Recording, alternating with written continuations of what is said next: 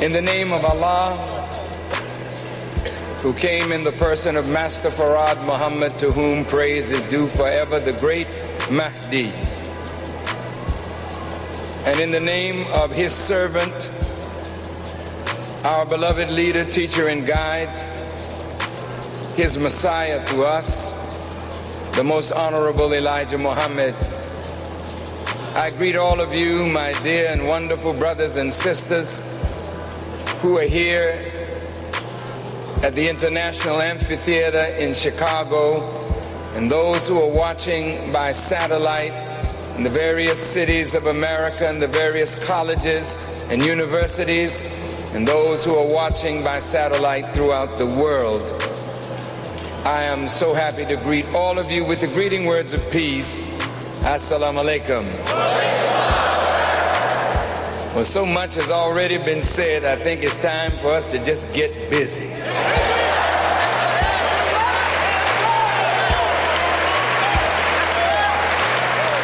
Certainly, I would like to give thanks to all of the laborers of Islam, our great uh, assistant minister, Minister Ishmael Muhammad, the son of the Honorable Elijah Muhammad. Sister Tynnetta Muhammad, the wife of the Honorable Elijah Muhammad, for her words. The national spokesman, uh, Dr. and Brother Minister Abdul Alim Muhammad, our Minister of Health, for his words. And to all of you, uh, dear brothers and sisters, for this great outpouring of love that I have felt over this past week. Yes, sir. To the leaders who are present here today, to the teachers and preachers, to the various organizational heads, I am very, very honored by your presence. Today is the 40th anniversary of my being given to the Honorable Elijah Muhammad by Allah as a Savior's Day gift to him.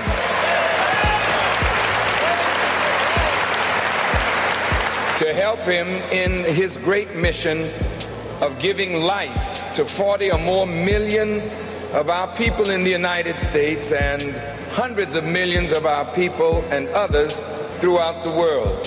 40 years ago, on this very day, and at approximately this very time, I was a young musician playing in downtown Chicago at Gene Farduli's Blue Angel nightclub on Rush Street.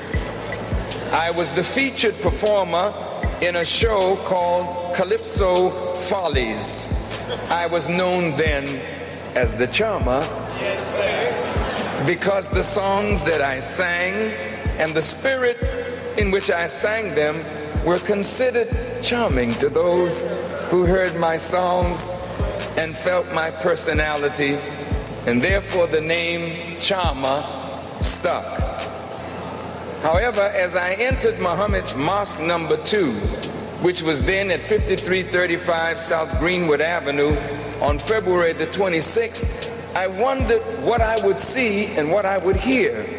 I was fascinated by the search procedure and somewhat frightened that they separated my wife and my first child from me. And of course, my wife is seated here with me today, and my first daughter, Bessie Jean, who went with me to the mosque that time. And while my wife was seated on the main floor, I was in the balcony where I had a direct view of the Honorable Elijah Muhammad. And I later learned that he had me seated in that particular place so that he and also others could have a direct view of me and how I was responding to the teachings of the Honorable Elijah Muhammad. Well, being a student of English and having studied Latin for many, many years in grammar school and high school, I was somewhat taken aback by the Honorable Elijah Muhammad's splitting of verbs and what I termed misuse of the language. But the moment that I thought this concerning his speech, he looked up at me directly and said these words Brother, I didn't have a chance to get that mighty fine education that you received. When I got to the school, the door was closing. He said, Don't you pay no attention to how I'm saying it. You pay attention to what I'm saying. Then you take it put it in that fine language that you know. Only try to understand what I'm saying. I was shocked because it appeared that the Honorable Elijah Muhammad was reading my thoughts. But little did I know 40 years ago at this very time, on this very day, when he spoke those very words, that he was giving me my assignment and foretelling my future. My wife and I accepted the teachings of the Honorable Elijah Muhammad on that day. And from that day to this, I have dedicated my life to the rise of our people under the guidance of Master Fard Muhammad, the great Mahdi, to whom praise is due forever, and his servant, the Honorable Elijah Muhammad, our great leader, teacher, and guide.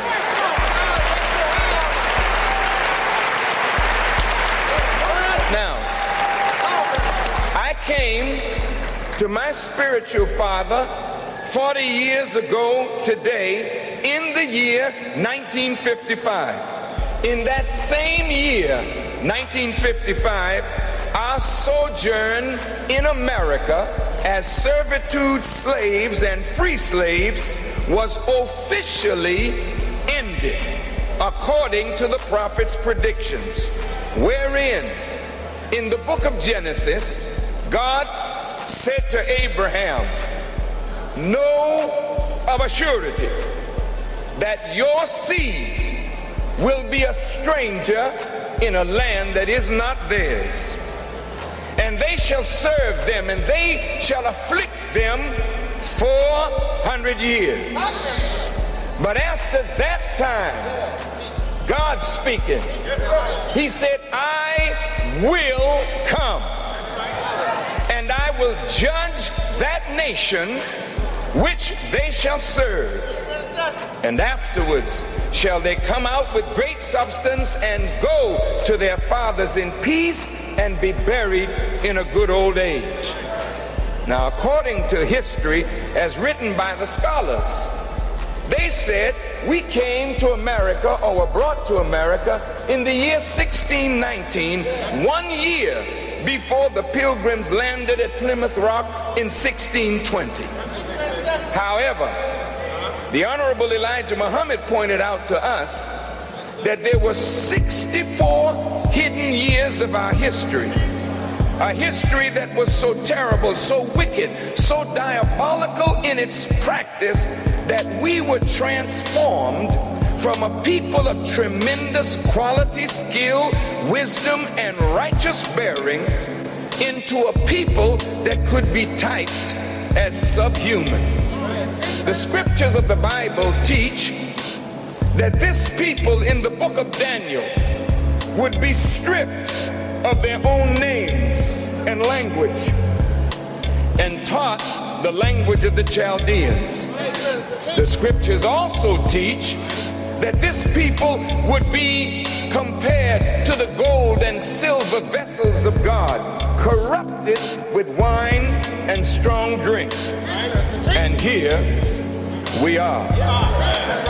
In answer to these great prophecies, the Honorable Elijah Muhammad said to us that the true origin and time of our enslavement in the Western Hemisphere began with an English slave trader by the name of John Hawkins.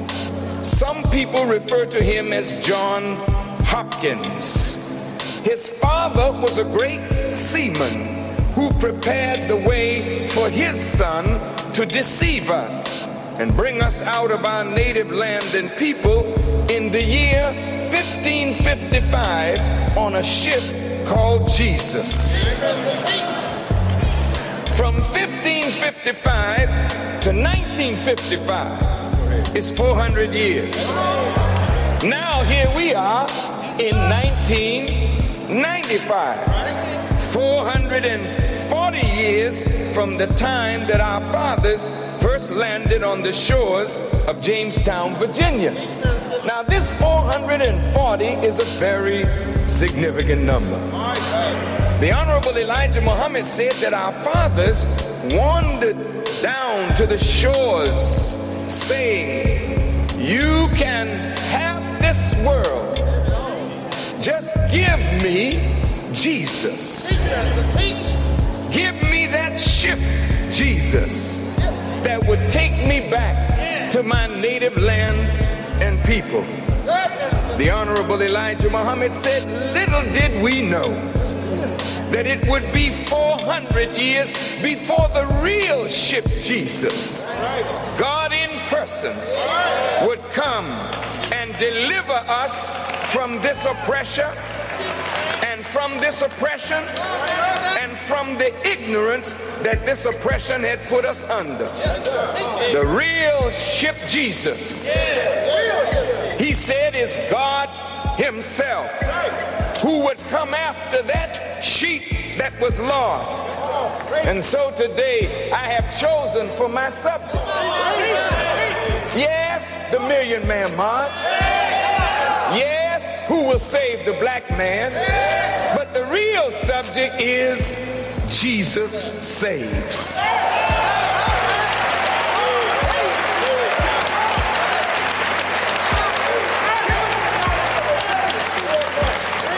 Now, the Honorable Elijah Muhammad worked among us for 40 years.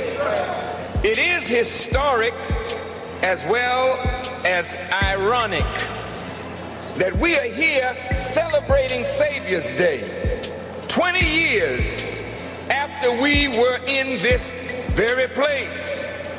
We have not been here to deliver a Savior's Day message in 20 years.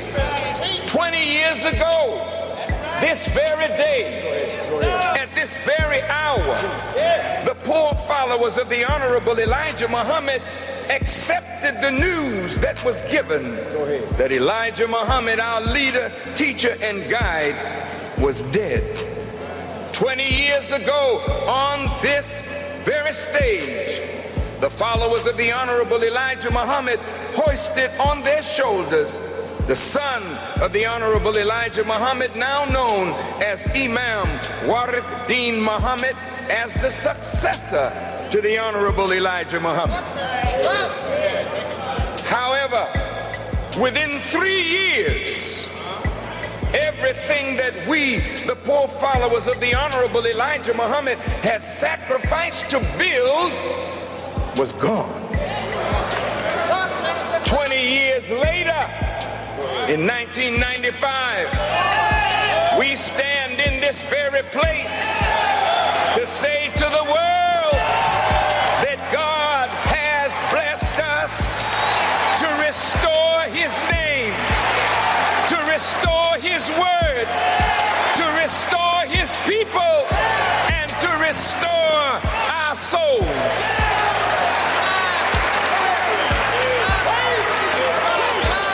As it is written, must first come. Why must Elijah first come? Because Elijah is the trumpet that lets you know that the Messiah is on his way. Elijah must first come and restore all things.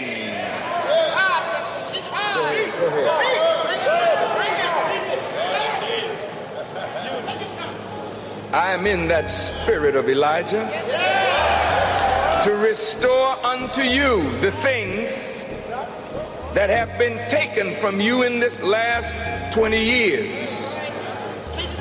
When the old followers of the Honorable Elijah Muhammad, many of whom are sitting here today, saw everything that they sacrificed to build appear to go down the drain, their hearts were broken.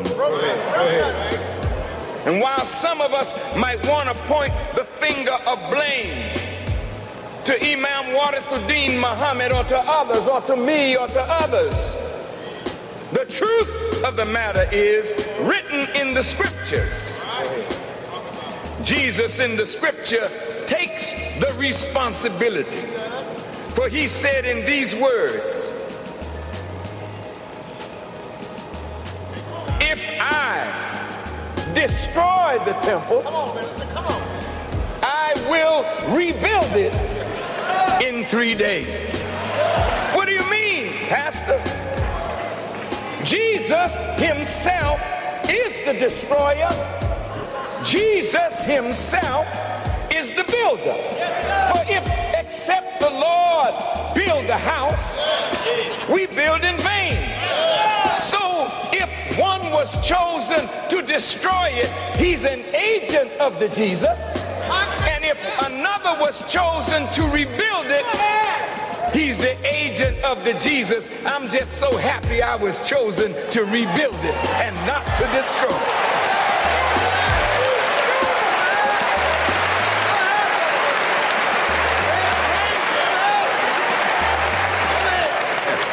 So today, we want to know who is this Jesus who can save? 440 years. What is the meaning of such a number? The Honorable Elijah Muhammad worked 40 years absent from his teacher or away from his teacher, Master Fard Muhammad. And it took another four years in preparation for the work that he would do in the absence of his teacher. So we have 44 years of the Honorable Elijah Muhammad's presence among us, then he departs. Now we're at 440 years of our sojourn. In music, the concert A that every instrument tunes up by in the orchestra is 440 vibrations per second. So if we say that 440 vibrations equals A, and A is the first letter of the alphabet, so A equals one and one is the first number of the language of mathematics. Mm-hmm. Then what are we to learn today from this 440 years, from this A, the concert A that everybody has got to tune up by? What are we to learn from that concert A that is number one, the first note or the first number of the language of mathematics. Here's what we are to learn. We have now come after 440 years to the beginning of the establishment of the kingdom of God. It is not that we are to preach the kingdom. We now have the power to establish that kingdom on earth if we will rise up and take that responsibility.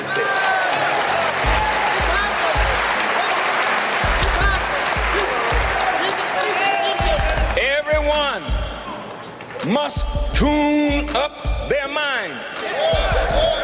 Now I know there are all kind of thinking in here today, but I'm gonna sound the concert A. And I want you to begin to tune your minds up to what I'm about to say. Because what I'm about to say will give you more power than you have ever had in your life to make a change in your life and to start from this day forward, not to talk about the kingdom, but to begin to build the kingdom of God on earth.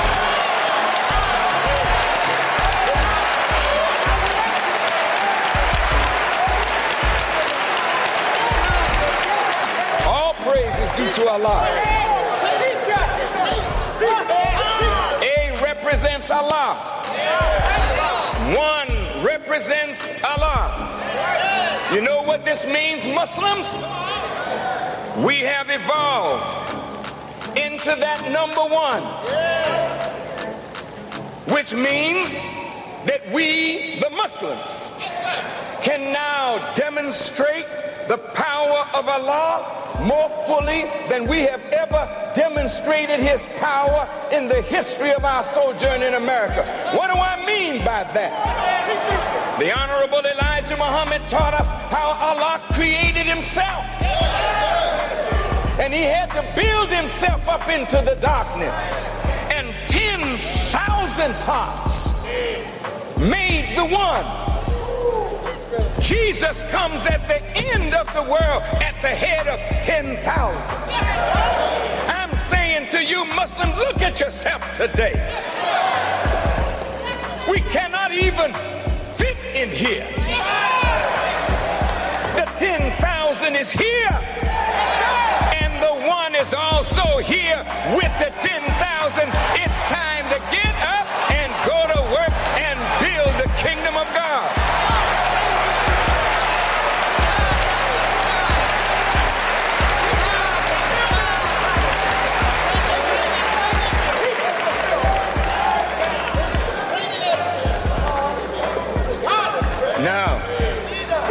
If we don't tune up, listen, listen, listen. If we don't tune up our actions, tune up our thoughts, tune up our program on the basis of God, then everything that we plan and everything that we are attempting will fail. Except the Lord build the house, we build in vain. Who is the Lord? That is to build the house. And who are the builders that will build according to the will of the Lord, who wants to build his kingdom in the midst of the decayed kingdoms of this world? This is why we have called this Savior's Day. Our day with the Lord is as a thousand years.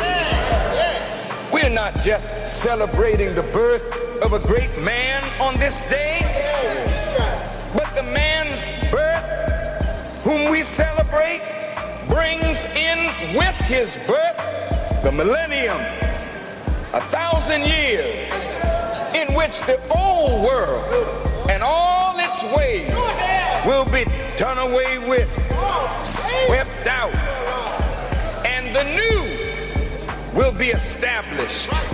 The wicked are going to be uprooted, and the righteous will be firmly planted, and the way and the will of God will prevail over all ideas, thoughts, and opinions in the world. Savior's Day.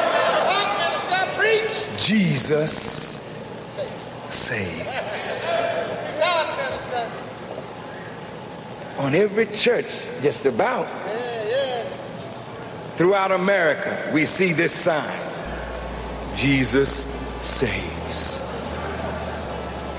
But the people in the church under that sign are dying from ignorance and corruption, filth and degeneracy. But everywhere we look, the talk is Jesus saves. I want to ask my Christian brothers and sisters do you think, listen good, that by mentioning Jesus' name alone, that this is going to save you? I know the scripture says there is no name under the heavens whereby a man can be saved but by the name of Jesus. Well, the name of Jesus is on the lips of millions of people who know not how to save themselves, nor are they aware of the plan that has already been worked out for their salvation. Don't get shook up. Just listen. Now listen. Calm down. The true name of a thing is the nature and the function of that thing. So if the name of Jesus is the name that allows salvation to come, then this saving power is not the recitation of the name alone but the saving power is being in harmony with the nature, the function, the principle, and the program of the man under that name. This actually is the power, is the work, or the function that saves. Unless we come under his name, meaning accept his nature his function, his will, his way, his principles, and his program. There is no salvation for any of us. Well, what you mean, Farrakhan? Accept the nature of Jesus Christ.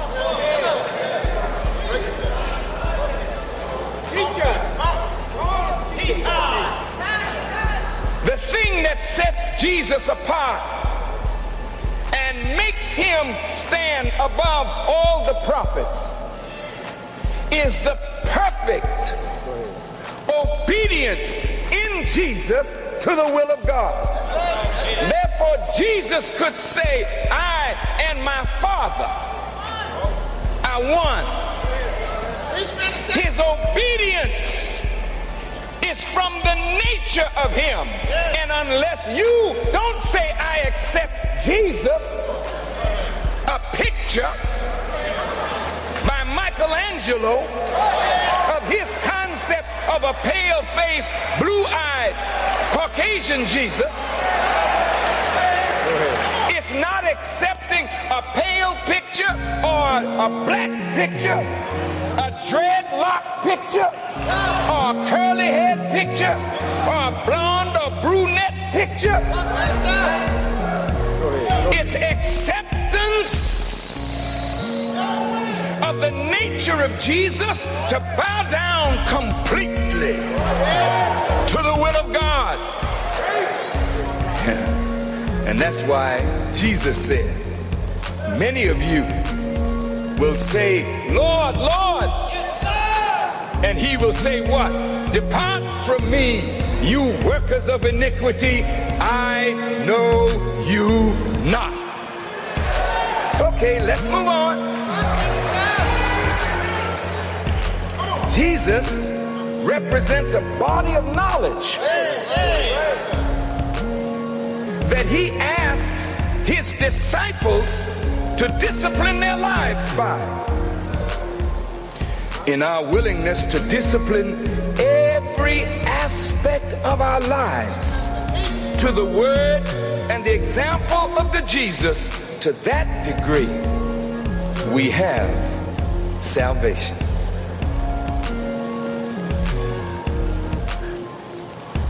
Man, that makes it kind of difficult, doesn't it? A lot of us in church, you know what I mean? Playing church. Yes, a lot of us in the mosque. playing mosque. A lot of us in the synagogue. Playing synagogue. All in the name of righteous men. Jesus, Moses, Muhammad. Let's stop this uh, foolishness. Unless we are willing to discipline our lives to every aspect of that body of knowledge brought by the prophet, to that degree and that degree alone, we have salvation. Now, there's a scripture in the Bible that indicates that each of us has the responsibility to work out our own salvation. Well, if we can work it out, why is there a need for a Savior? Good. Good question. We got a song. He will work it out. No, he ain't gonna work it out. He has worked it out. The question is, are you willing to work it out with him? According to the plan that he's laid out to help us work it out. The Savior comes to give us the means, the method, or the way by which we can be saved. So a man stands up and says, I am the way, the truth, and the life. He's telling you, watch the way I walk, watch the way I live my life, watch the word I speak. Go ahead, go ahead And then take me as the way. Follow me. Don't talk about me. Follow me. Jesus haven't told none of you to worship him. He said, follow him. And that's your problem. You say you're worshiping him, but ain't hardly too many of you following Jesus.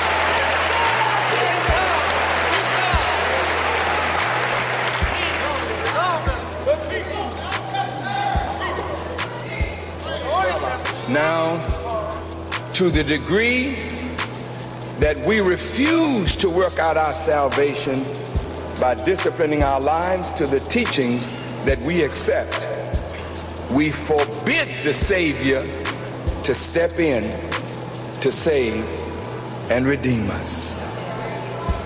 But what is the meaning of salvation? What do you mean saved? Do you who are listening here and who are listening by satellite wouldn't you want to be saved if you were in a burning building and you saw fire all around you? Wouldn't you welcome somebody who offered you a way out of the building? I think you would. If you were drowning, somebody threw you a lifeline, what you gonna say? You the wrong color, I ain't accepting it? See, when it comes to saving your life, you ain't worried about color. Anti-Semite is not going to tell a Jewish person you can't save me. the anti-black person is not going to say, "Oh, you you too black, you can't save me." Once you see your life is threatened, you don't care what the color is, what the race is, what the sex is. For God's sake, get me out of here.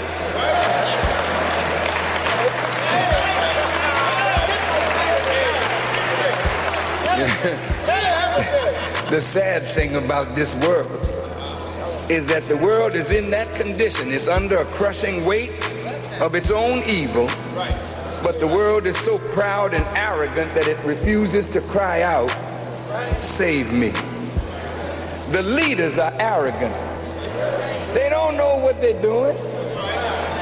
Excuse me, leaders, not you. I'm not talking to you. I'm not talking to you, black leaders, no. I'm talking to the high people in power. They don't know what they're doing. But they're too arrogant to say, oh man, I don't know what I'm doing. Help me.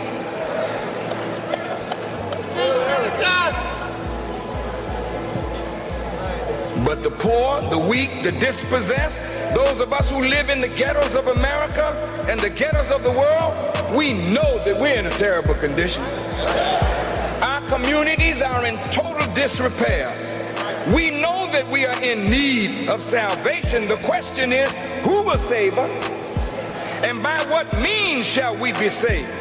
And this is why I've chosen this subject. Not just who will save the black man and why or the million man march, but Jesus saves. But I want want to bring you face to face with the Jesus who saves.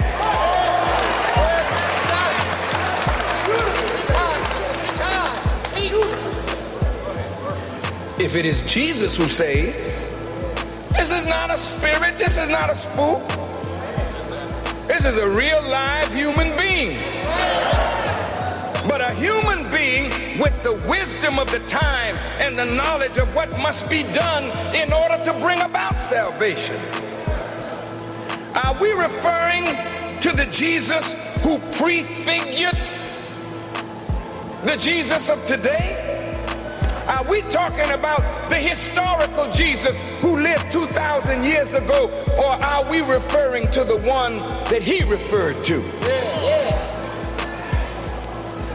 Did you know? Y'all all right? Did you know that the Jesus of 2,000 years ago let himself out of this work? How can a man be saved except by a superior knowledge of truth in a world of falsehood and deceit? If the Jesus 2,000 years ago said these words, there are many things that I could tell you, but you cannot now. How be it when He, the Spirit of truth, is come, He, not me, Jesus said, not me, He will guide you into all truth. Well, if the people of that time with that man could not bear the truth, meaning they didn't have the foundation to carry the weight of the knowledge that it would take to save themselves. You got to have a foundation for that kind of knowledge. And if you don't have a foundation for that knowledge, God would be unjust to reveal that kind of knowledge to you. Listen. The truth that Jesus was re- referring to that would free human beings was too much for the people of that time. They didn't have the foundation to bear that kind of knowledge. Plus, the world had to grow and experience so much more of the wickedness of Satan and the wickedness of self. All Satan's wickedness had to be manifest, and all our wickedness had to be so great that we were drowning in our own filth. You got it. You got it. Wickedness had to reach its zenith, which it had not done during the time of Jesus of 2,000 years ago. So he let himself out of this. When he has come, the Spirit of truth, he, not I, will guide you into all truth. This means that the one Jesus saw coming in his name would fulfill the function that he prefigured. The nature, the will, and the way fully developed would be in a future man who would come at the end of the world of the wicked. What would he look like? How you gonna tell me you're looking for somebody you never seen before and don't have an accurate description of the man?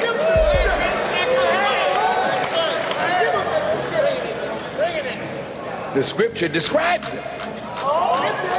He's not Caucasian.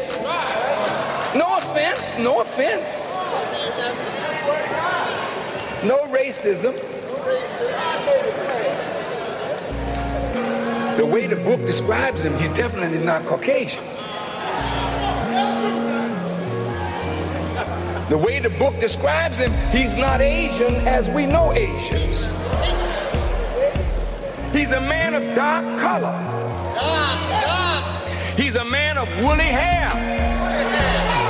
According to the book, he's a black man. Oh, wait a minute, wait a minute. wait a minute.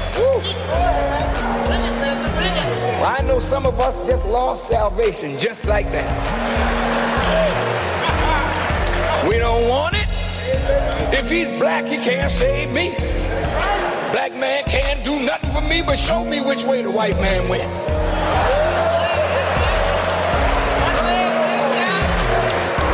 Some of us, some of us unfortunately think just like that. Some of us who are black can't stand to think, the thought even, that a black man would have the ability, the power, the will, and the program to save us. And there are some white people who have just tuned out right away. They just turned off the television. Nigger's gonna save us?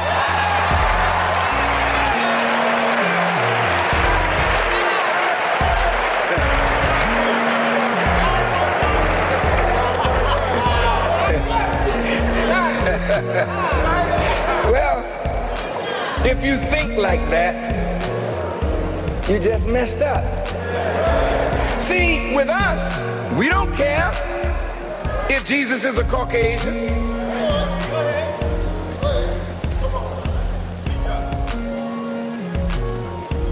He were Caucasian, I wouldn't have a problem following him.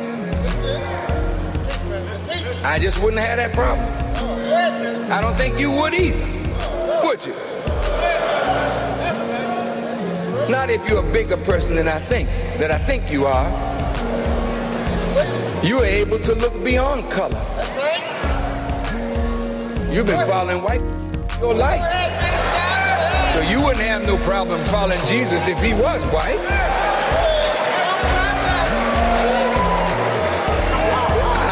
Some of you done got so black in recent years. but you still go downtown and buck dance, don't you? oh, yes, you do. Oh, yes, you do. A whole bunch of buck dancing brothers and sisters in the name of blackness. I am a black buck dancer.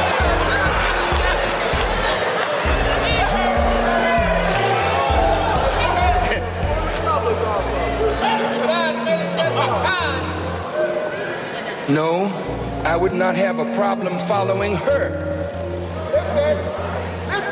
if the Jesus were female. I wouldn't have a problem. See, my mother was a woman. I guess yours was too.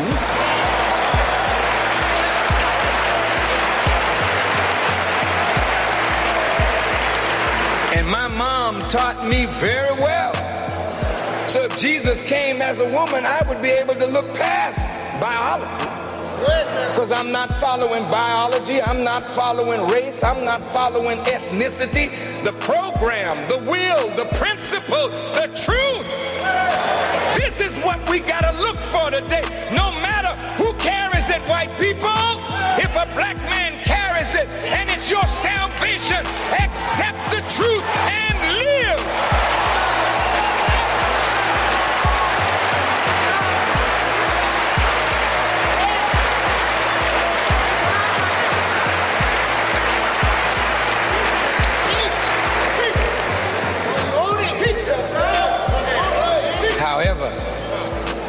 Since the world has crushed the black man. And he is the most crushed of all the people of color on the earth. Then it seems to me that when you're looking for a Jesus who will deliver, save, reform, reconcile, and redeem, you would not think to look for this one coming from a people who have been rejected and despised. Nevertheless, the scripture says he would come to and from a people despised and rejected. He would be a stone that all the builders rejected, yet he would be the headstone of the corner. This is not just a, a man, an ordinary man this is an extraordinary human being. A human being that is a bridge between man and God.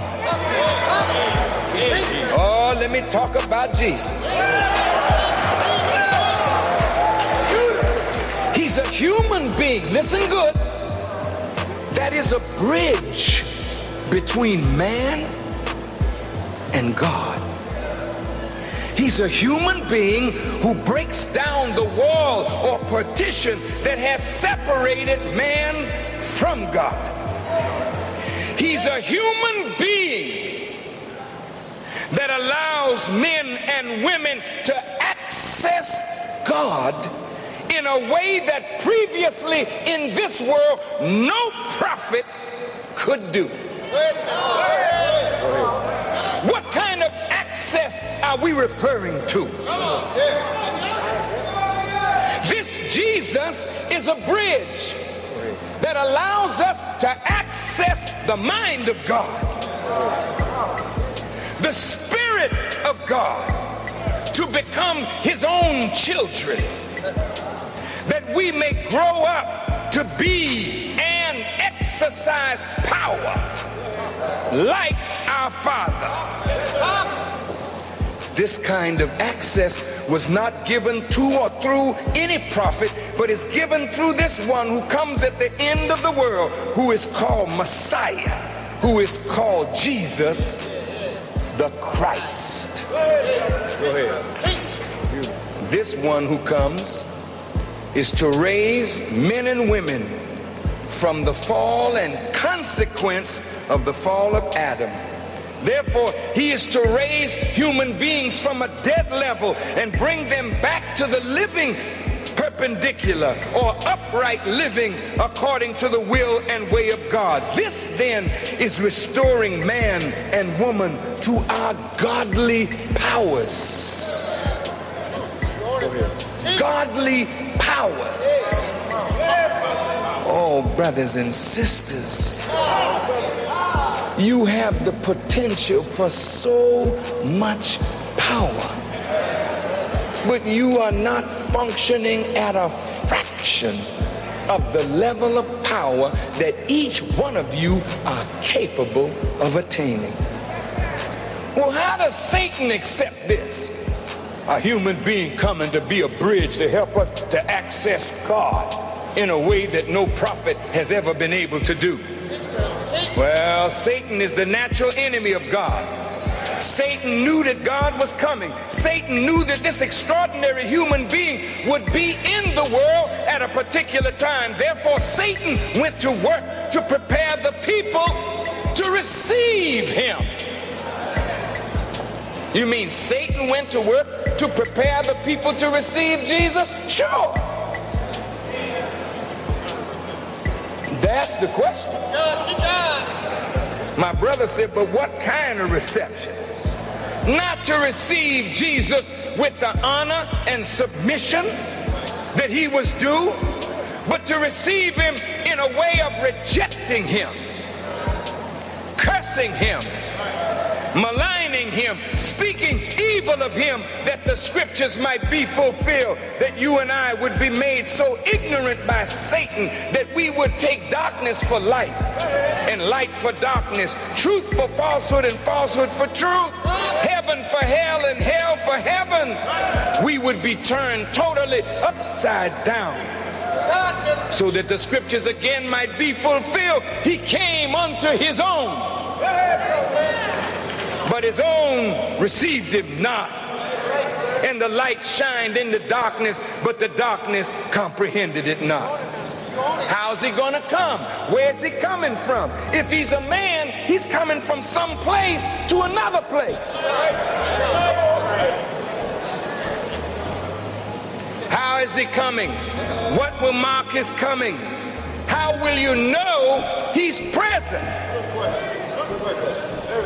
What sign will we see of his presence that we who have been destroyed under the fall of Adam and the deceit of Satan may find the way to our salvation? In the book of Habakkuk, in the Old Testament, in the third chapter, The scripture says God came from Teman. Let's stop right there. Man was one of the sons of Adah. Go ahead, Adah. So if God came from one of the sons of Adah, he's a man coming from a man. Therefore, he gets the name in the scripture, son of man. Let's talk about it.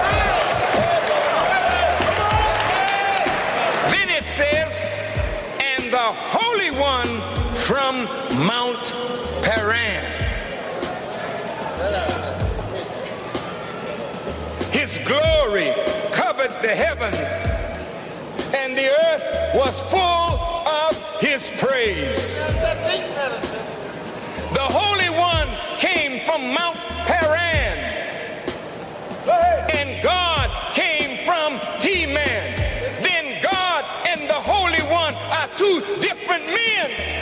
two different men coming from two different places for two different works at two different times. Listen.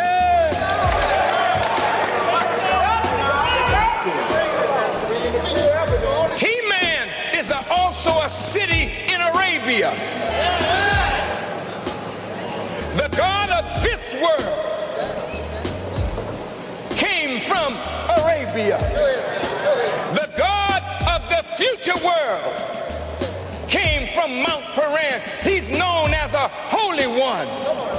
And the earth was filled with his praise. The name Muhammad means one worthy of praise and one praise much. The scholars of the world admit that the most significant man the history of the world is a man named Muhammad from Arabia. He is more significant than Galileo in the hundred most influential men of the last 6,000 years. He's more influential than Newton. According to these scholars, he's more influential than Jesus or Paul. Muhammad was the most successful of any prophet on the earth, and the earth is filled with his praise. As a sign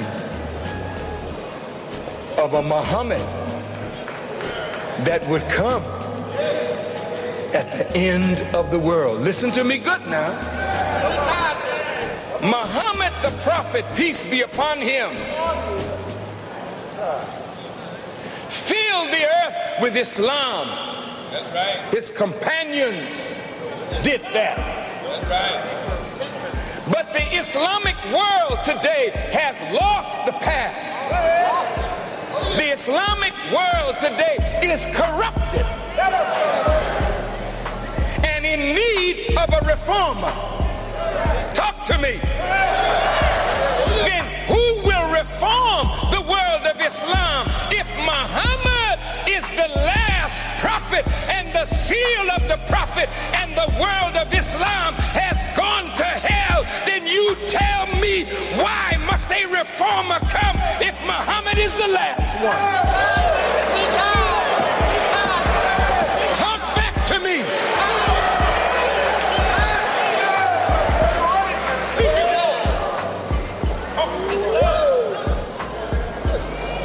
You all say Jesus of 2,000 years ago did the work. Well, why are you in the condition you're in?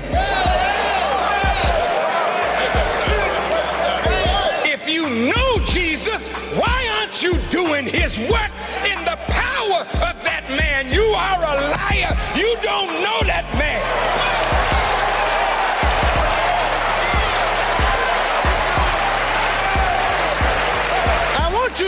listen to me this afternoon. Jesus was not about building a church. You and I can't go back to the Father and say, look at the big church I built.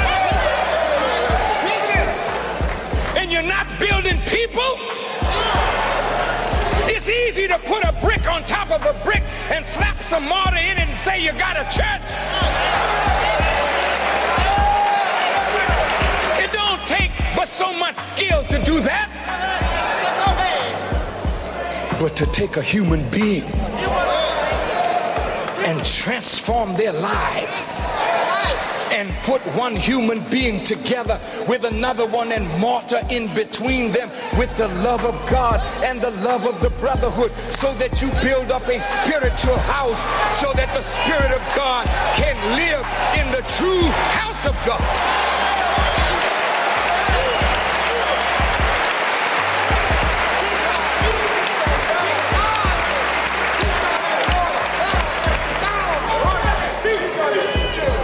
Muhammad and Jesus were a sign of one who would come at the end of the world. And his brightness was as the light. He had horns coming out of his hand, but there was the hiding of his power. Before him went the pestilence, and burning coals went at his feet. He stood and he measured the earth.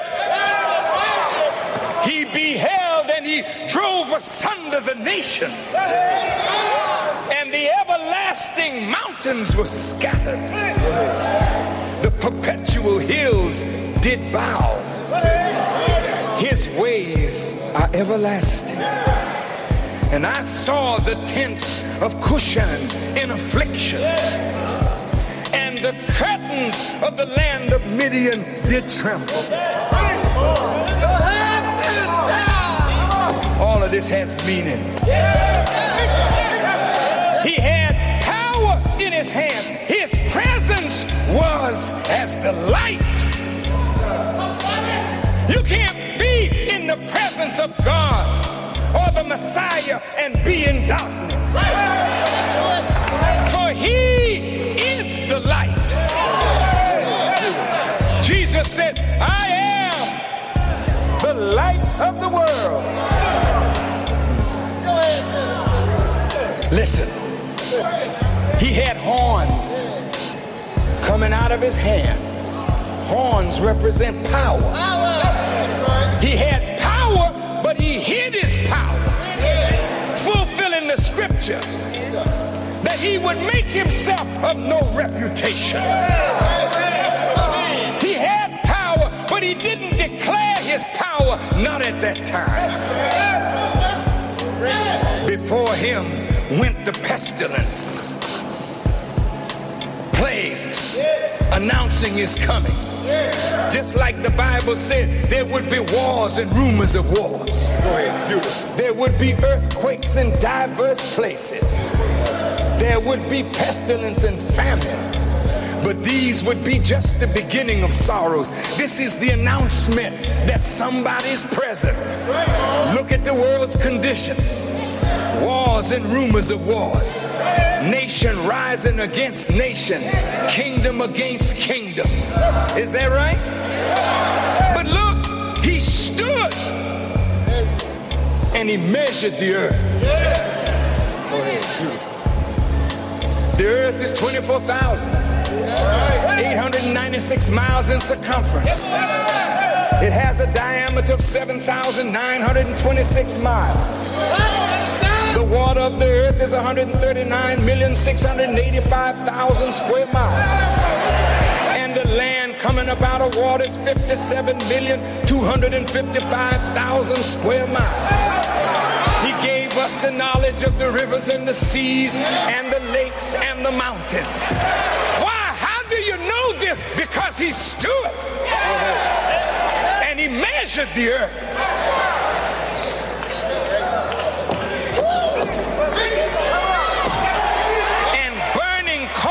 Coals went at his feet, meaning everywhere he went, revolution broke out. Everywhere he went, revolution broke out. Why revolution? Because Satan has been sitting over the masses of people, white and black, Jew and Gentile. But when that man begins to walk, revolution would go. Tents of Cushan in affliction. Cush is you. The tents of Cushan in affliction. Cush is you. Are you in affliction? Everywhere the black man is on earth, he's under affliction. But the curtains of the land of Midian did tremble. Curtains, meaning that which blocks out light.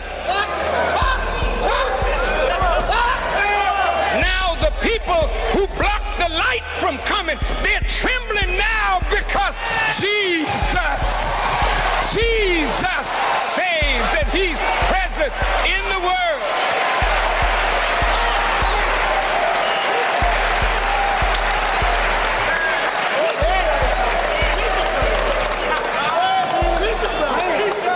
Can y'all be patient with me?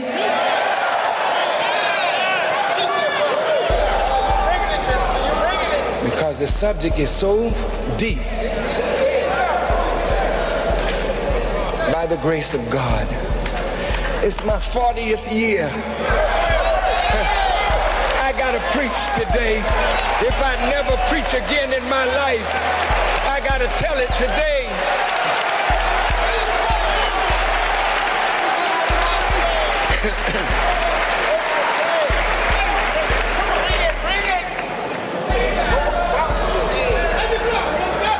Matthew, in the book of Matthew, the scripture says how he comes from the east unto the west. Y'all better listen up. As lightning shines from the east even unto the west, so shall the coming of the Son of Man be. What's happening in the west? That it demands the presence of God in person. In the west, the eagles have gathered together, plucking and eating the flesh of a carcass. Why did he say, where the carcass is, there shall the eagles be gathered together? What are you trying to do, Farrakhan? Listen, listen. I'm trying to get the eagles off the carcass. And I'm trying to put life in the carcass in the West. Bring it, bring it. You're the carcass, black man. Ain't no doubt about it. And the symbol of America is an eagle. And the eagles have picked your flesh clean. You are more in need of salvation than any people on the earth. Ezekiel used that terminology, the Son of Man. But Ezekiel saw the Son of Man being set down in a valley that was full of bones. Dry bones in the valley. But he had to come as a thief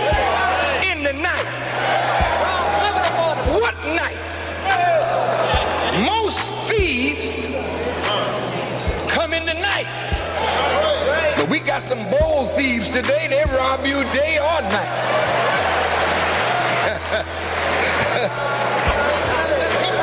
Say in the hood, we know those kind of thieves.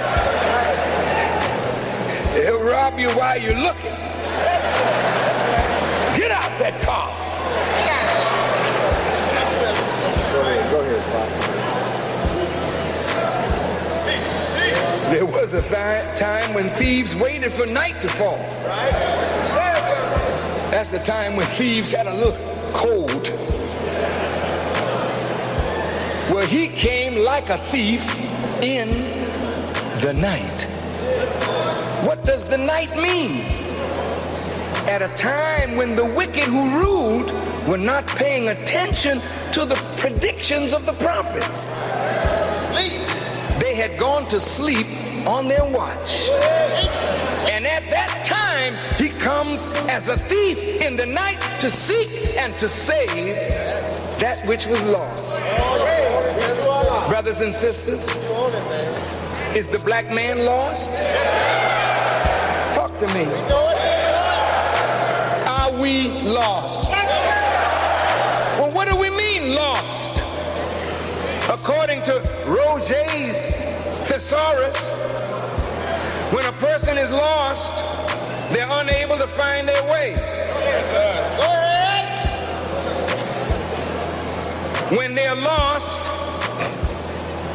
they're irredeemable, irreformable, irreconcilable, hopelessly wicked, beyond repair, lost. Yeah, it's a teach. It's a teach. They're no the possession, care, or control of someone or something, no longer known or practiced, unable to function, act, or make progress. Are we lost? Spiritually or physically destroyed, to be unsuccessful in retaining possession of. Everything you get, somebody takes it away. Why? You lost.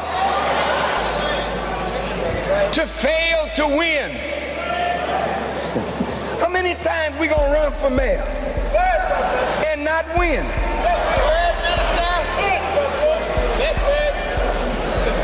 Let me depart here for one minute from my text. Before anybody takes up that kind of challenge, you ought to not just look at the numbers, but you ought to look at your ability to excite the numbers. There for show. Because every time you run out and lose, you kill the spirit of the people to try again.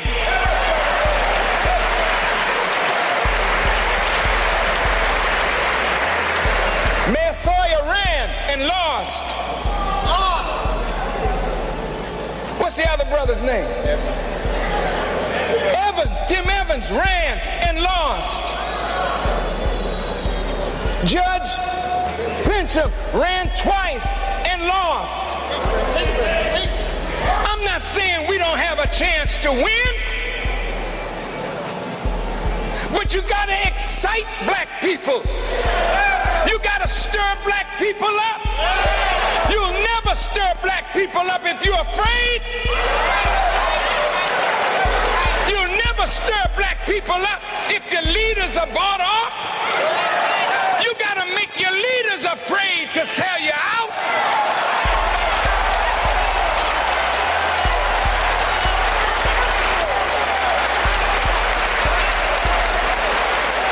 You have to be able to create so much momentum that anybody that gets in the way of that train will be steamrolled over. And until you have and cultivate the field till you're ready.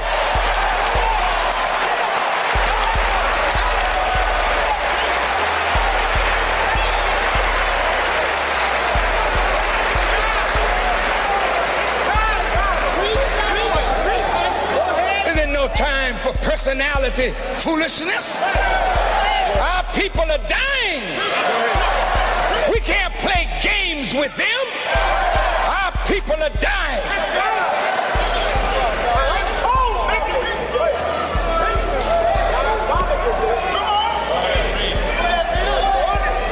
Is the white man lost?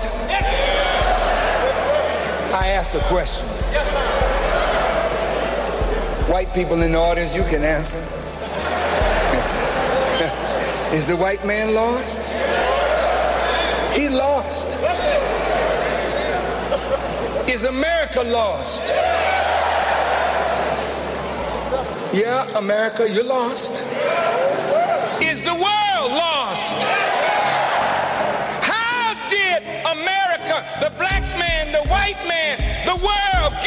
Lost? The scripture says, All we like sheep have gone astray. I'd like to change that. Bring it. Bring it. No, no, no. We ain't gone astray. All we like sheep have been led astray. Who is the shepherd of the sheep that has led them astray? You have a conflict now with this one who comes to free the people and find them and bring them again. He has to fight against the one who misled and deceived the people and wants to keep them in a state of perpetual loss. That the God in the last days may be may destroy them rather than redeem them. So the act of saving is to save a people against the force of Satan. Teach. Teach me. To save the people against the force of Satan's wiles and deception. To save the people against Satan's conspiracy to destroy the plan of God for the salvation of the people. Is America lost? Is the black man lost? Is the world lost? And the answer is yes. America is lost. She's lost her way. She's lost her moorings. She's lost her morals. She's lost her principles. Some would argue that America never had any.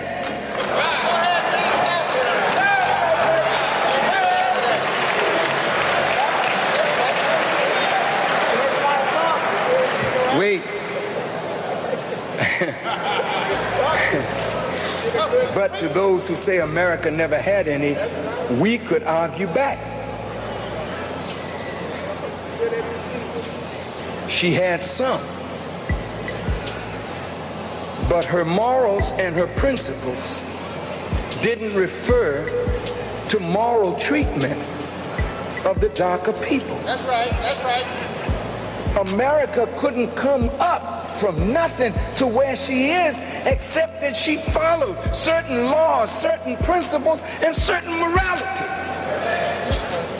She had a morality that lifted her. That's right. And she was lifted by following certain immutable principles. And she's falling now because she has deviated from those principles.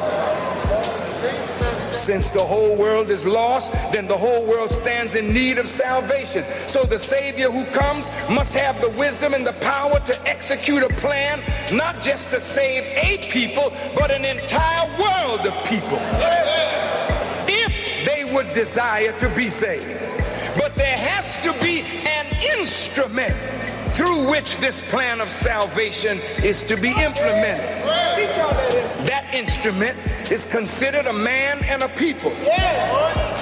He's a man taken from the despised and rejected and fitted out with a special knowledge and program that would allow him first to save a very special, particular, and peculiar people. Go ahead, minister. Go ahead. In the plan of God's salvation, he chooses a foolish people. Know, I know, I know. If I ask white people, are you foolish? They say, not me.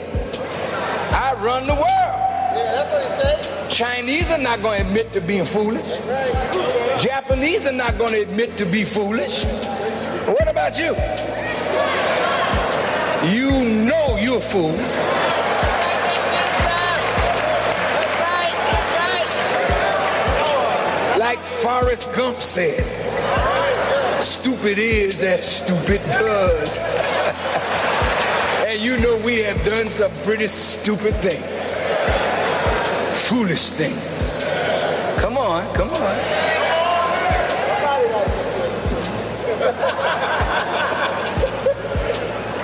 So God chooses someone or some ones who are at the bottom that he might affect their rise to the top.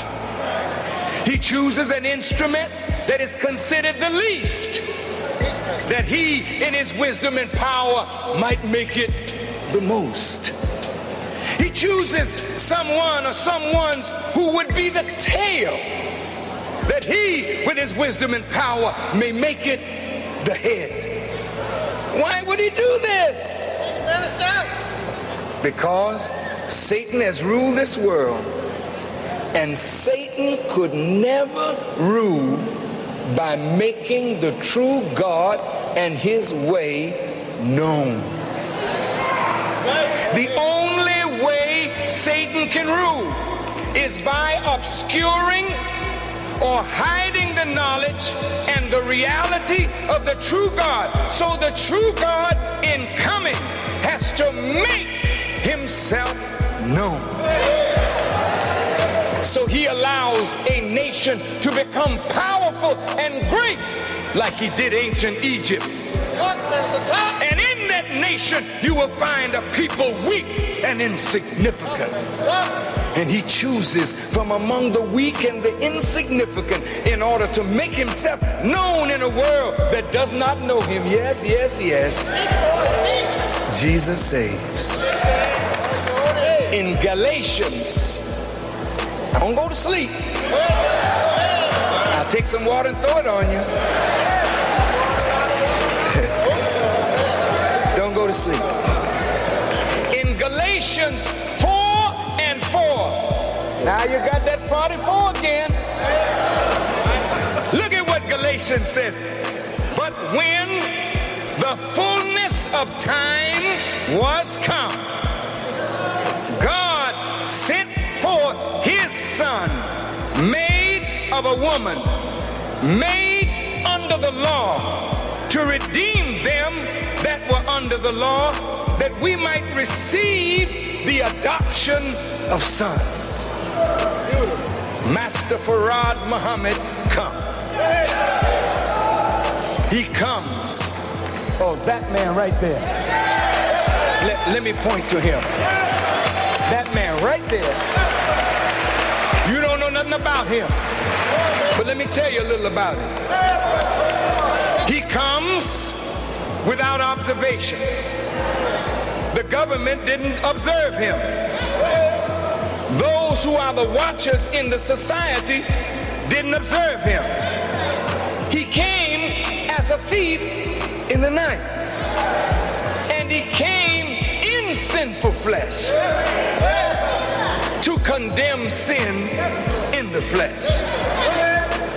I'd like to stop here a moment and talk about what do we mean by sinful flesh. It could mean that he came in the color or in the absence of color of a people who through sin dominated the darker peoples of the world. I want you to listen to me. There is no intelligent Caucasian person here in the audience or watching by satellite or in the various colleges and universities throughout America who will refuse or deny the fact that Caucasian people, or as they're called, white people, came to power over the darker people not through righteous means, but through means that are universally considered immoral and even wicked. Come on, come on, don't go to sleep on me now.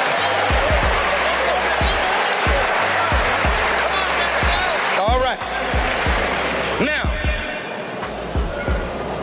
most white people like it when you make generalities. Nobody does. But in truth, the people of that particular color or absence of it are responsible for the destruction of most of, if not all of, the darker people of the world and their way. Whether you came, as you say, in the name of Jesus, that didn't make what you did right. You destroyed people in the name of Jesus. You murdered and pillaged and raped and robbed people in the name of Jesus. Deceived people in the name of Jesus. So, since this is true, coming in sinful flesh could mean he came looking like the people who had captured the people of God.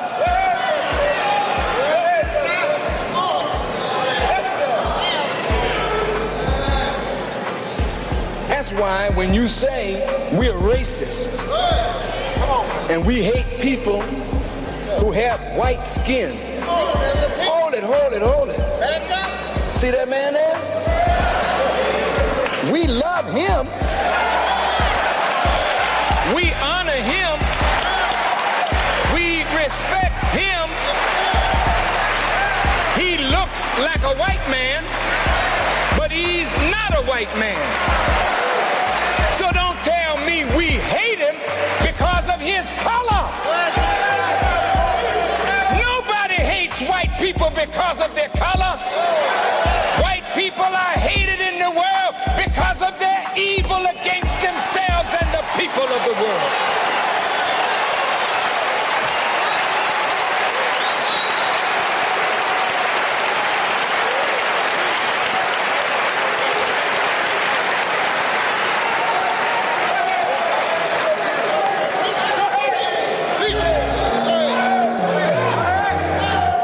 Therefore, coming in that flesh, he would be without observation. Coming in sinful flesh could mean that the flesh, in and of itself, seeks power to satisfy its craving against the moral nature of the human being. And I don't want to lose none of you on anything, but if I happen to lose you or your, your conscience or your, your attention goes somewhere, be sure to get the tape. Because every word that I say today on my 40th anniversary, I am telling you where I'm going in the next few minutes. Lord, I just want you to hang with me. Coming in sinful flesh, meaning that the power, wisdom of God is now clothed in flesh. God takes on flesh as a human being. Muslims say that's wrong. Hang with me a minute, Muslims. He takes on flesh as a human being, fighting the same fight that all human beings fight to master the flesh. Now let's look at this. All Muslims are looking for the coming of Mahdi. The Mahdi is not an ordinary man. The Mahdi is an extraordinary man, but he's a human being.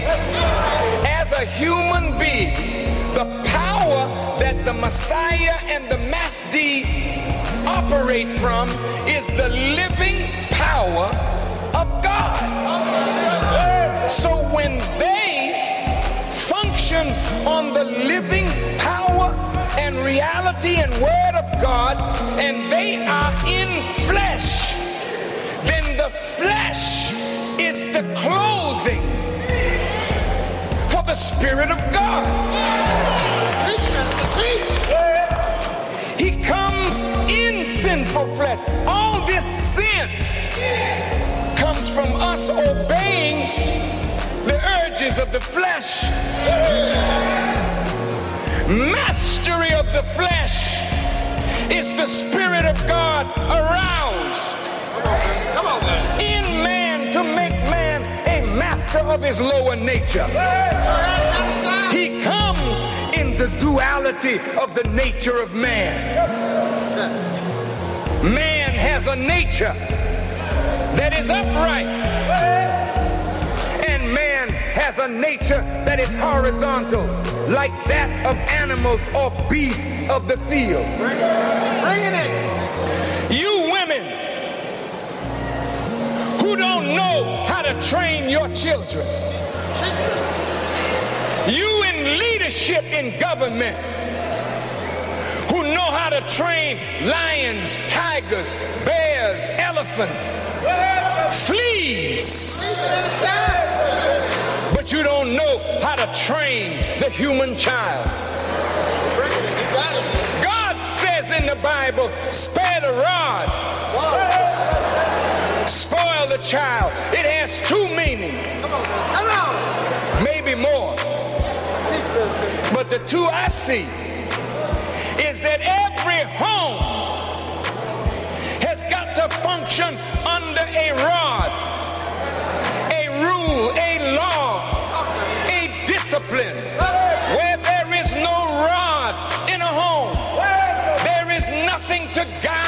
The development of the children in that home.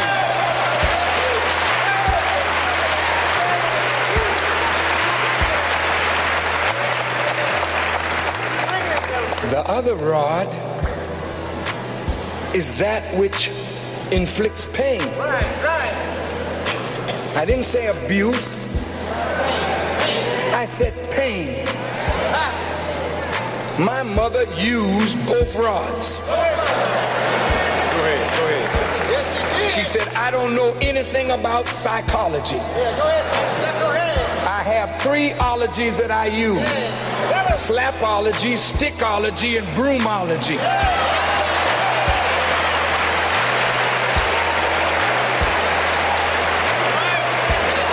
And I think I got the message. And it wasn't her mastery of Freud and Jung.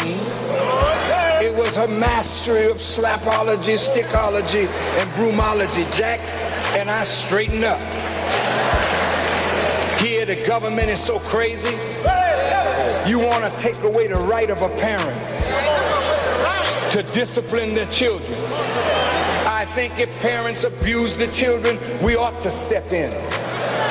But do not deprive a mother and a father of the right to discipline what they brought into this world. That is their responsibility.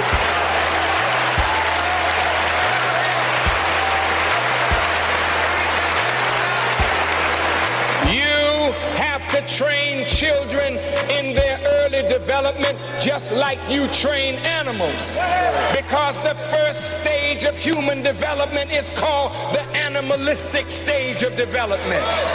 And you train animals by things that are good and things that give pain. When they do the thing that you approve of, you give them something nice. And when they do the thing that you disapprove of, you touch them with a little pain so that they know, oh, don't go there. Don't go there.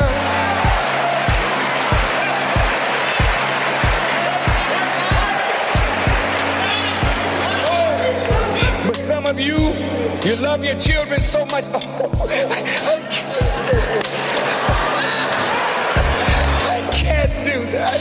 I just can't hit them. I just can't hit them. It's so terrible to hit them. I'm just talking to them.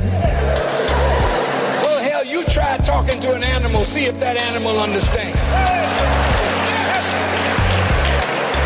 Children in the animalistic stage of development do not understand words. Words don't mean pain and pleasure mean.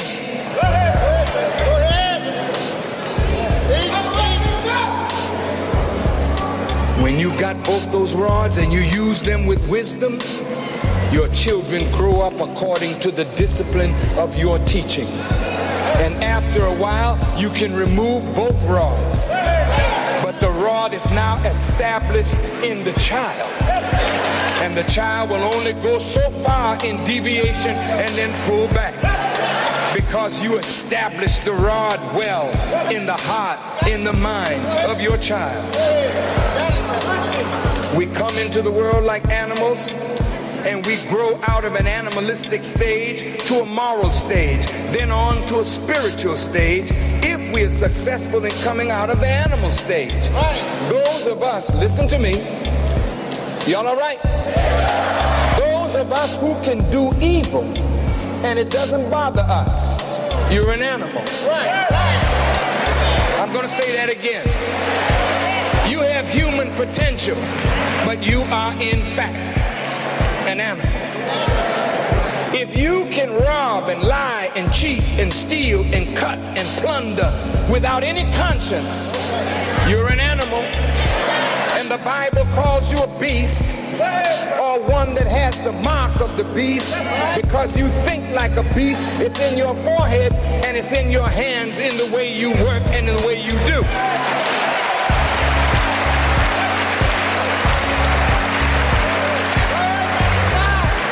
In order to come out of an animal stage, we have to be introduced to a body of knowledge that awakens in us a moral consciousness. This is why parents have to watch the children, be an example, and then teach at the right moment those morally correct principles. Once the child develops a moral consciousness, then when you do evil, not that you won't do evil again, but whenever you do evil, it'll wake you up at night. It'll beat you in your head at night. Are you all right?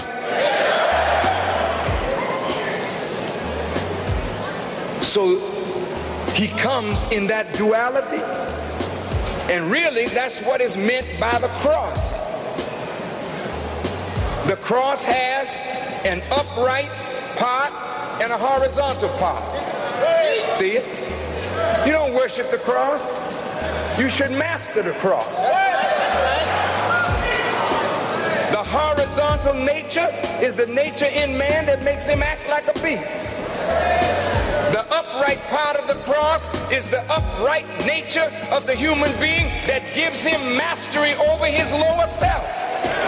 So now when you're on the cross, that actually means you're struggling. That's why Jesus said, Can all the world go free? Must Jesus bear the cross alone? No, there's a cross for you. There's a cross for me. And every disciple of Jesus has to pick up whose cross? Whose cross? Your cross. You ain't on no cross. You are, because you're constantly struggling to do the right thing. And don't you ever believe that it's not a struggle to do right in a world of wrong. So everyone who struggles to do right is on the cross.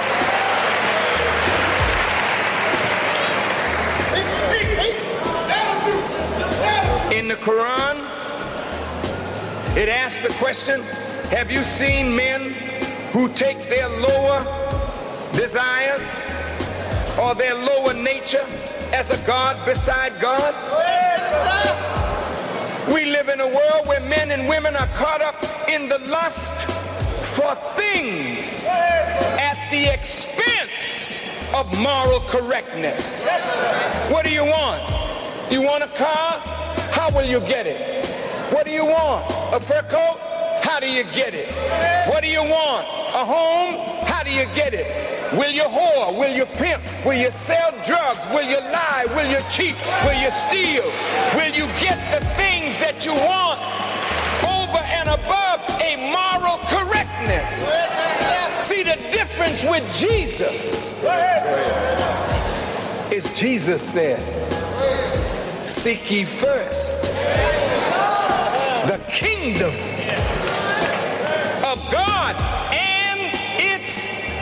righteousness, and all things will be added unto you. All right, now, now.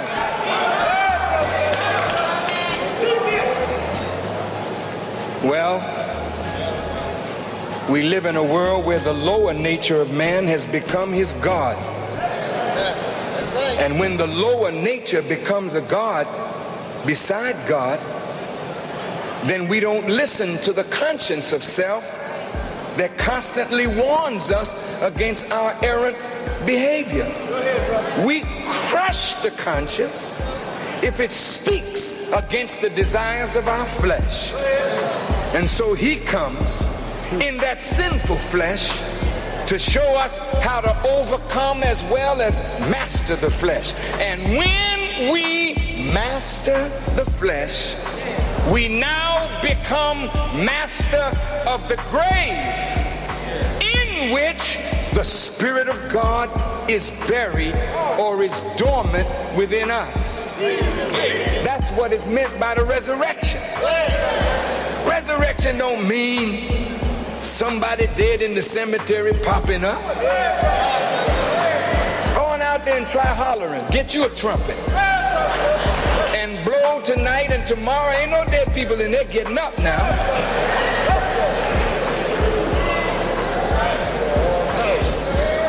Some of you don't like this. But your theology is messed up. I have to tell you that you really do not understand the scriptures.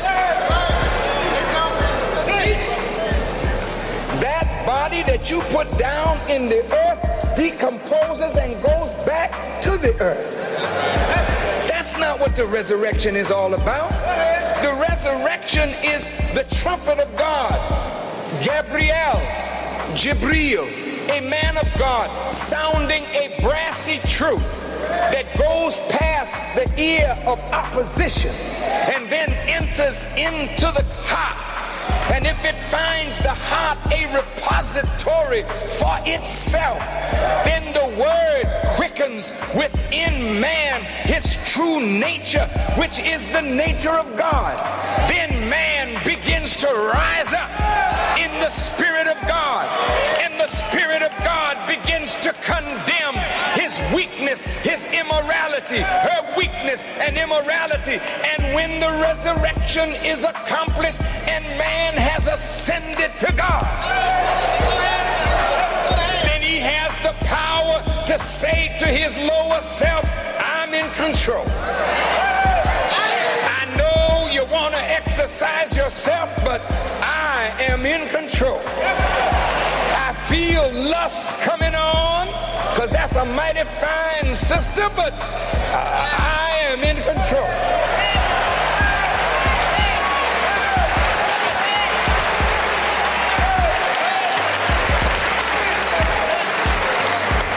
Now, oh Lord. Listen, brothers and sisters, brothers and sisters, you've been so wonderful, so very wonderful to me in listening. And the greatest thing that you could give me on my 40th anniversary is not money but your attention. I know you've been here. I know, I know, I know. And I know you got a lot of things to do and many places to go. But I may not see you again.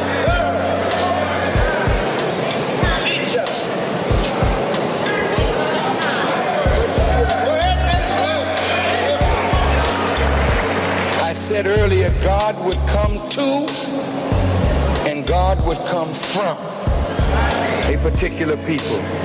The coming to is the fulfillment of all of the prophecies that God would search the earth for his sheep that were lost.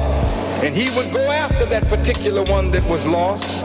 He would come to that carcass. He would visit among the dry bones in the valley under the name Son of Man. He would come and be present among them. That's the coming to.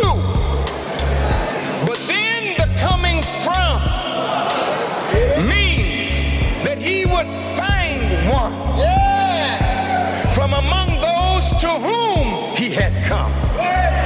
And he would messenger, his example to those who yet slept in ignorance. And he would pour himself into that one, then go away, leaving himself in the midst of the people in that one. So now he comes to, then he comes from.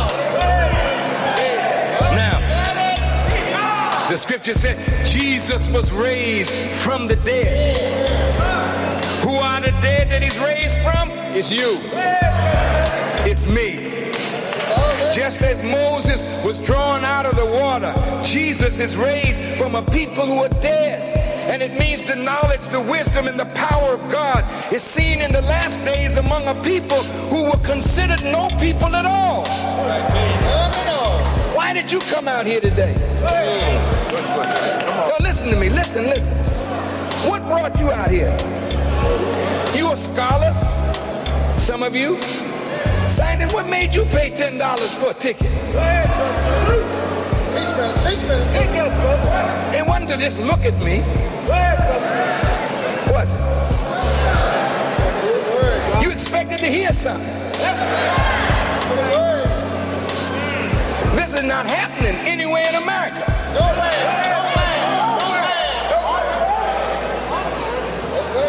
Something is going on in America. I'm so happy to say to you, my beloved black brothers and sisters of America, that you have been chosen by the Lord of creation to render a great service first to yourself and your people, and then to the entire world that is suffering and in need of redemption. You have been chosen not because you're righteous,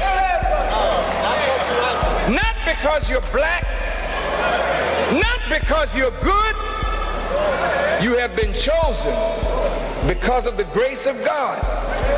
And your unique suffering that was preparation and for a divine purpose to get you ready to receive a high calling, a great mission, and a great assignment from God.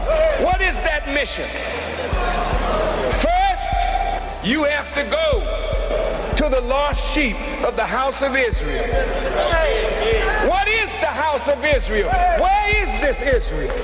Who are the Jews?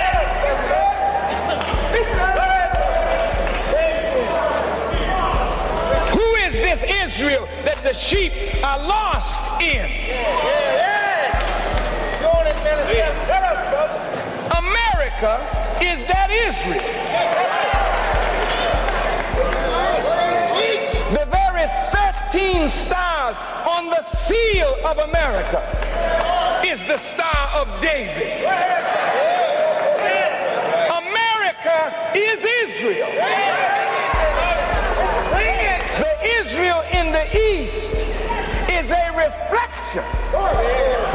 Israel that is in the west. And the sheep that are lost in the house of Israel are the black people of America who are lost under the power of America and her people. Come on.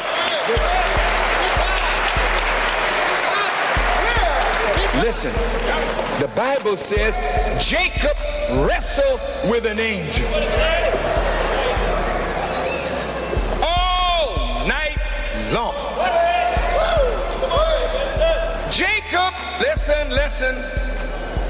wrestling with an angel of God. Oh, wait a minute. Wait a minute. If you are wrestling with an angel of God, you're in opposition to God. But not only did Jacob wrestle, Jacob prevailed. Wrestling with an angel. Listen, listen. Well, when you contest the angel of God, you are coming with a force and a power opposite the force and power that the angel represents. So if that angel represents God in righteousness, by what power are you contesting him? Oh! And if you wrestle with the angel until his thigh is thrown out of place, oh, Hey, man, you teach it. then you have prevailed. Through the night, however, Go ahead. you wrestle all night long. It didn't say you prevail in the day because the night was given to you. And because you prevail, he gives Jacob the name Israel. Oh. Jacob was a supplanter. Supplanter means one who is trying to take the place of another. Not necessarily by righteous means. Go ahead, man. Israel means you prevailed with God. Israel could never have prevailed, or Jacob could never have prevailed, if God was not with him to prevail. God allowed Jacob to prevail. God allowed Israel to come into existence. Yes. So the sheep of God got lost, following the way of the supplanter. Who did they supplant? See, that Israel supplanted God. They wanted you to call them what? Massa. Call me Massa, boy. Who's your master? Only God should be our master. But the white man made us call him what? Master. And what is a master? A master is one who has mastered a particular thing, a particular field of knowledge, a particular endeavor, or mastered a particular people. And if a wicked man becomes your master, how could you ever become righteous under a wicked master?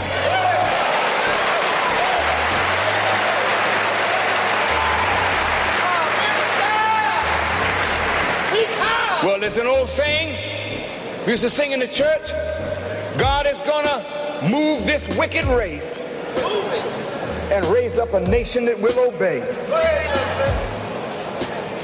That process of the meeting of Master Fard Muhammad with the Honorable Elijah Muhammad, that process brought about the formation of that which is called the Nation of Islam. What is the Nation of Islam? The Nation of Islam is a group of people committed to obedience to the will of God, fulfilling what our Father said. God will remove the wicked race, raise up a nation that will obey, a nation of obedience. You say it in Arabic, Islam. This is a unique nation. But how would this nation and this process that is delivering people from the clutches of the power of evil be accepted by the wicked one, the supplanter, the rulers of this world? If you notice, when any one of us come to the teachings of the Honorable Elijah Muhammad and accept it, the first thing you notice is a change. Nobody comes to the teaching of Elijah Muhammad and remains the same. You go to church and you join the church, but nobody necessarily notices a change. But our very appearance changes because our minds have changed. Our conduct changes because our minds have changed. Our changes because our minds have changed. This is not just a change, it's a transformation in our lives that is readily noticed by family and friends. Then you see those of us who accept to become a part of the Nation of Islam disciplining ourselves according to a body of knowledge that the Honorable Elijah Muhammad brought. And immediately this starts the process of salvation or rescuing us from harm or danger. We come to Elijah Muhammad drunkards, thieves, dope sellers, pimps, whores, murderers, cutthroats, haters, envious people, jealous people, knowledgeable people with no morals. And you see a profound change in our lives. Family life is restructured. Marital relations are restructured. Our homes get saved. We were reckless in the way we handle our money, but the economic principle that is taught by the Jesus causes you to live within your means and save your home economically. And since the God that we represent is not a poor God, when we follow him and submit to his teachings, he starts lifting us immediately out of poverty and want and that ignorance has placed us in. This is all a part of the plan of salvation. He inspires us with a new education, new ideas to form a new educational system. He inspires us to work for our own economic deliverance. So the whole plan of Elijah Muhammad is a program that spells salvation for the black man. Well, who should be angry with such a program? Why would the FBI want to destroy a program that is delivering black people? Why would the Anti-Defamation League want to destroy a program that's lifting black people? Why would the government of America work against such a plan that would make a people into something that their fathers destroyed? Make us whole again, make us useful again, and give us a sense of personal value. Why would the government of America fight something like that? Would fight that? Satan would fight that. Satan would fight it because he doesn't want the people to be saved. There's a song we used to sing in the church. The devil is mad and I'm so glad because he missed the soul that he thought he had. Everyone who comes to Christ or comes to God and sincerely seeks to change, Satan comes after them like a roaring lion. What Satan? Go ahead. Go ahead. Who is Satan? I didn't say what is Satan. We know Satan is a spirit and a force that deceives. But who? Who? Who is Satan?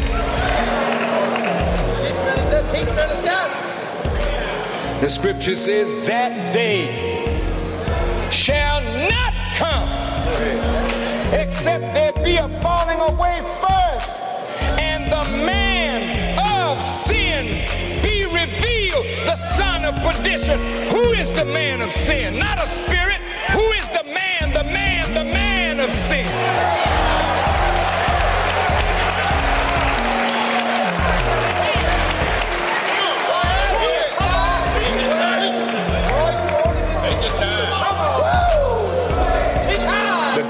Of America is involved in a conspiracy against the rise of not only our people, but the good that we would ultimately do for their own people right, and for the world. The government of America is against white people who sincerely work in the best interests of the poor. Listen up. Satan is in a conspiratorial posture towards this Jesus. Satan does not want Jesus to succeed. That's right. Satan does not want to see a true Christian, a truly righteous person, a true Muslim who wants to submit to do the will of God. Satan wants to deceive that person out of the practice of obedience. Dear Muslims, if I never see you again, I want you to hear me. Because I'm going to put something on your plate today that you can feed on. And it will get you through a dark hour. The government is frightened. And when Farrakhan talks about leading a million men to Washington, don't you think the government is happy? If a million fleas showed up in Washington, they would take action against the fleas. If a million mosquitoes showed up in Washington biting people, the government would order a plane with DDT to spray the city. If a million locusts or bees showed up in Washington, Go ahead, Minister. there would be a bee fighting plan. They would be in the war room saying, What shall we do to kill the bees and not kill the citizens? If a million black people show up in Washington, how will the government respond?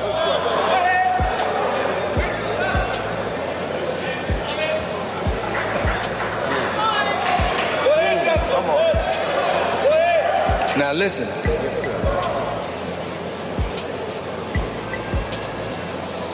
The forces of the world that join together seeking to destroy the nation also saw in the nation of Islam, small and insignificant as we are, the potential end of their own power if the nation succeeded. That's right. Do you know if we succeed in cleaning up 40 million people, the liquor business is hurt, the pork business is hurt, the cigarette business is hurt, the whore business is hurt, the dope business is hurt. If we just clean up our people, a whole lot of businesses fall. If we become Muslims,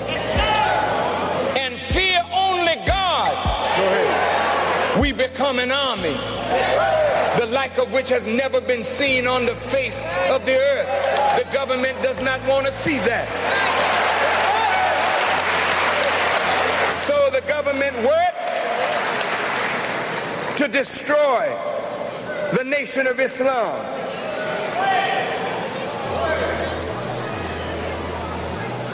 When 20 years ago, when the nation took on a change, the government was happy. Talk to me. Why was the government happy? Because we weren't talking nation anymore. We weren't setting up the flag of God anymore. We had become integrationists now. We wanted to carry the flag of the persecutors and the oppressors. The government was happy. They don't mind you stop smoking and drinking. Just don't come up with an idea that supplants the idea of wickedness that rules America.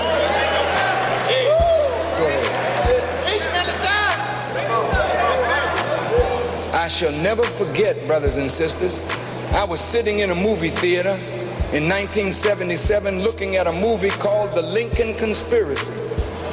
Listen, listen. And in that movie, Lincoln is really not killed by Booth. It was a conspiracy right within the government itself to knock him off because Lincoln was doing something to interfere with international bankers.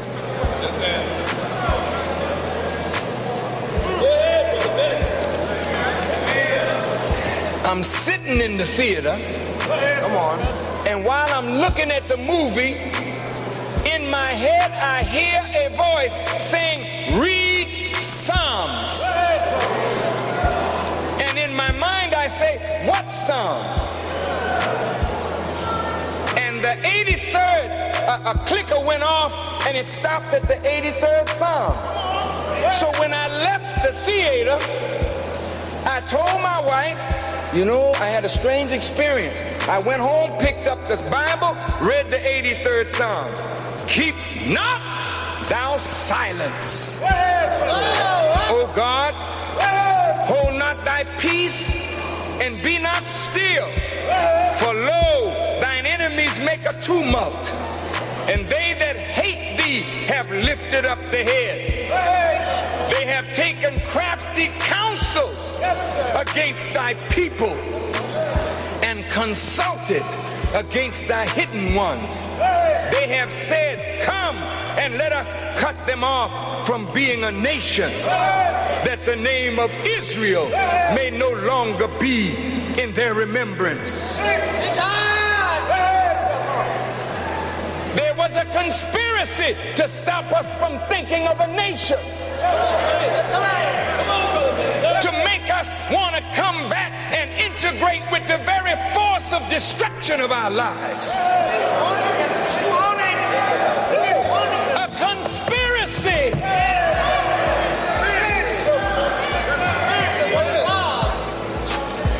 Please, just give me about 20 minutes. I'm literally begging you, just give me 20 minutes. Whenever you talk about conspiracy in America, they want to make you a Looney Tune, some nut. Many scholars that I talk with say, oh, well, I don't believe in the conspiracy theory. Though if you believe that there's a conspiracy against the rise of black people, that you're crazy. But let me ask you a question. If we believe that there is a devil or Satan who will act against God, and a conspiracy is when two or more people act in concert to perform and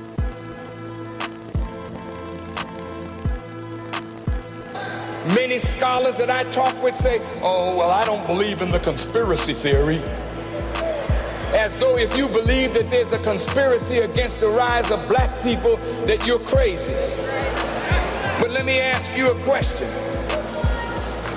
If we believe that there is a devil or Satan who will act against God, and a conspiracy is when two or more people act in concert to perform an illegal, wrongful, or subversive act. Then, if God comes to plant the kingdom of God because he's on time, Satan must get people together in a conspiracy to work against the establishment of the kingdom of God. Whenever we speak of conspiracy, there are those who will call those who speak of that paranoid, sick, or simplistic. But there is a conspiracy on all levels. Please listen. America, the greatest nation in the history of the world, was begun by men who were not the greatest scholars, but they were men inspired by a common vision based upon their understanding and knowledge of the history of church and government in Europe. The founding fathers came to this new world armed with that knowledge, desirous of setting something up that would be free from the influences that destroyed church and government in Europe, that denied the right of the people to know what the aristocracy and the leaders knew. And so the founding fathers of this nation wanted an intelligent people to be a body that would elect and select their rulers. The root idea of America is the concept of Israel as introduced by the prophet Samuel. That concept of governance failed or did not come to full bloom because of the wickedness of those people. David gathered the material to build the temple to symbolize the nation of Israel. Solomon built the temple. But in Jerusalem today, we see the last remaining wall of that which was to be built as a sign of what God wanted for his people. The founding fathers of America were heavily influenced by biblical studies, studies concerning Israel in particular. They wanted to build this new nation with safeguards against those things that caused the fall of nations and empires in Europe. The founding fathers built with a kind of morality based on principles that were good. Their concept of moral correctness was for white people. It did not include the black, the Native American, the Hispanic, the darker people of the earth. Their morality was a limited morality. Their limited vision for America never included that which would become the hallmark of America her inclusion of all people. America came to be a nation housing every nation, kindred, and tongue, race, and religion under one government. This has never been done in the annals of history. Rome was an empire that had the world at its foot, but America is a nation that includes the world, and she claims that she wants all within her borders to be included with the rights and privileges of citizenship. But you go anywhere on the earth and you will see like ruling like. Chinese ruling Chinese, Japanese ruling Japanese, Filipinos ruling Filipinos, Italians, Greek, French ruling themselves. But in America, every human being from every part of the earth yes, has some measure of inclusion. This is quite a heck of an experiment. But Thomas Jefferson and others in writing the Constitution, please listen, made a provision that putting the control of money and credit under the control of Congress was absolutely what the founding fathers wanted because Congress was the representative of the people. The founding fathers fought against the idea of private control and ownership of a central bank because they saw how the private ownership of central banks in Europe caused the undoing of nations as these banks finance wars that ultimately cause the destruction of millions of lives. Thomas Jefferson, in a letter to John Adams, wrote, quote, I sincerely believe with you that banking establishments are more dangerous than standing armies. Well, what had the founding fathers learned from the history of the activities of privately owned banks in Europe? That history begins with the rise of Mayer Amschel Rothschild. I want you to just put on your put on your thinking caps.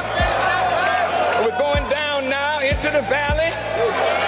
And I want all of you in this audience to walk with me. Mayer Rothschild said that he did not care who governed so long as he controlled the press strings.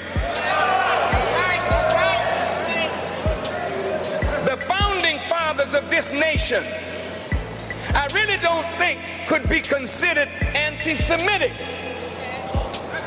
But Jewish people in the new nation called America had a hard way to go. But what was that all about? Some whites hate the Jews because of just plain envy at the success and brilliance of this people, whom God has sent so many prophets to. But listen, when a people are given prophets, the presence of a prophet means the presence of revelation. The presence of revelation means that wisdom or knowledge heretofore unknown becomes known, which opens up new horizons of discovery, new horizons of advancement. If you are the recipient of revelation, you are chosen by God to be an example of what that revelation can bring. But you are also chosen to give guidance of that revelation to those who do not know it. The Jewish people have had many prophets and they have had revelation upon revelation, which means that the Jewish people have been exposed to knowledge unknown in the world before these prophets came, which automatically creates an environment for advancement in every field of human endeavor. For whenever God reveals, his revelation touches every field of endeavor. It opens up every field. So we should not be surprised that members of the Jewish community are at the head of practically every field of human advancement. They have led the way in science and technology, in all branches and disciplines of knowledge. They're leaders. This can create enmity, envy, jealousy, hatred, plotting, and scheming against such people of advancement. Uh, but there's another side to this that must be understood. When one receives divine knowledge, Muslims, I want you to listen. When one receives divine knowledge, that opens up new horizons for advancement upward toward God. There also is the opening up of channels of the darker side of human nature. So when a person has knowledge and refuses moral correctness that comes as a responsibility of those who are possessors of knowledge, then those who take knowledge but refuse moral correctness become devils. I'm going to say that again, devils. I'm going to say that again, devils. Black devils, white devils, red devils, yellow devils, green devils, purple devils. Anybody that is a knowing one and refuses moral correctness, then you will use your knowledge to trick, to deceive, to scheme, and you will become a living agent of Satan, the devil.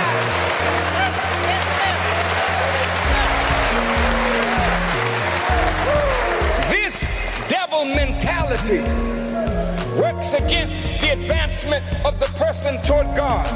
And this is seen in every community where revelation comes. Muslims, is it seen among us?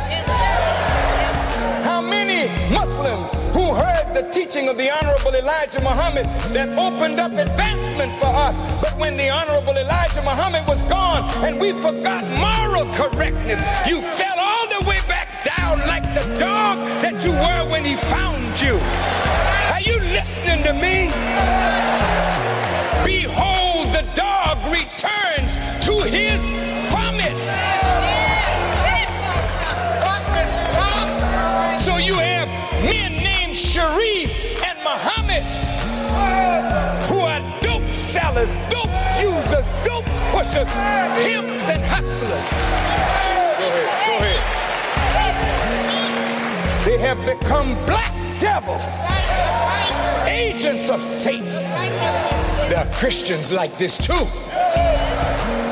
who do their wickedness in the name of Jesus Christ. Well, in Europe, Rothschild claimed to be Jewish. Not the nationality of a Jew, but Jew in terms of belief in God and a follower of divine revelation. But was Mr. Rothschild a moral man? Here's a man that had five sons.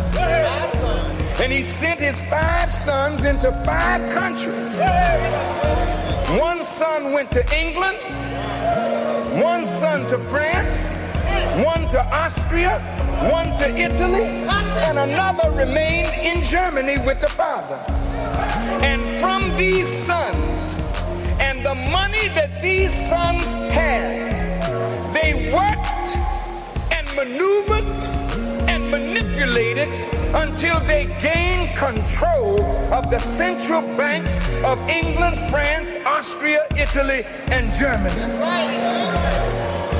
The control of these central banks went into the hands of individuals whose interests were not necessarily in harmony with the best interests of that nation. These privately owned central banks became the printer of the money and the extenders of credit of that particular nation. So, government and politics. I wish the politicians didn't have to go. I wish the politicians didn't have to go. But I understand you're very busy.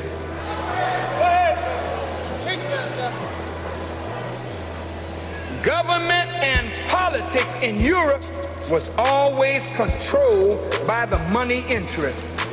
Wars were fought and in order to fight a war, governments had to borrow money. They borrowed money from these central banks. The central banks waxed rich because they loaned money and charged interest.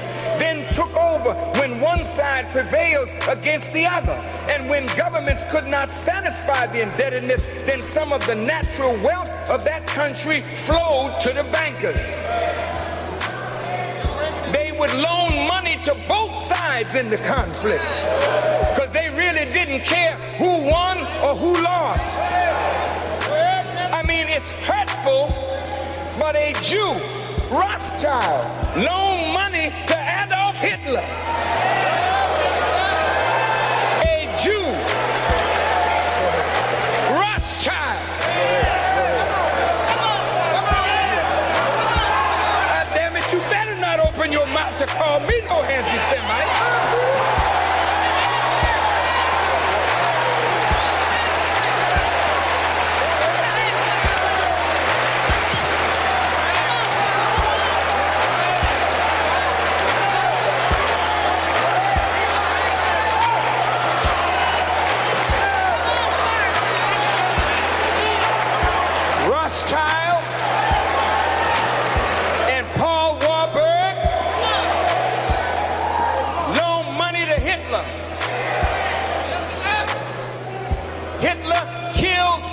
Jews while Rothschild and Warburg stayed in the finest hotels in Europe.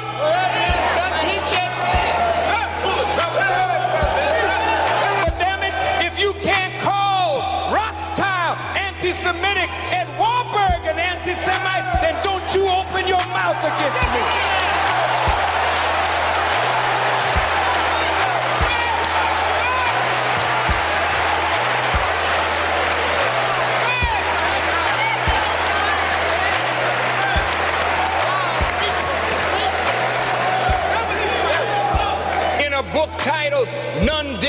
Conspiracy by Gary Allen and Larry Abraham on page 45. The question is asked where do governments get the enormous amounts of money that they need?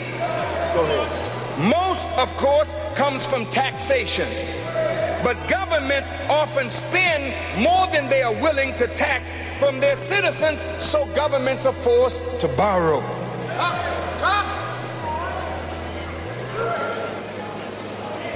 The public is led to believe that the government borrows from the people through savings bonds. Actually, only the smallest percentage of the national debt is held by individuals in this form. Most government bonds, except those owned by the government itself through its trust funds, are held by vast banking firms known as international banks.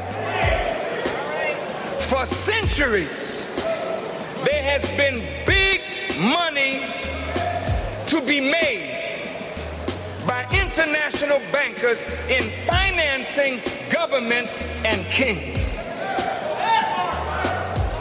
Such operators, however, are faced with certain thorny problems. We know that smaller banks operate to protect themselves by taking collateral. But what kind of collateral can you get from a government or a king? The process through which one collects a debt from a government or a monarch is not a subject taught in the business schools of the universities.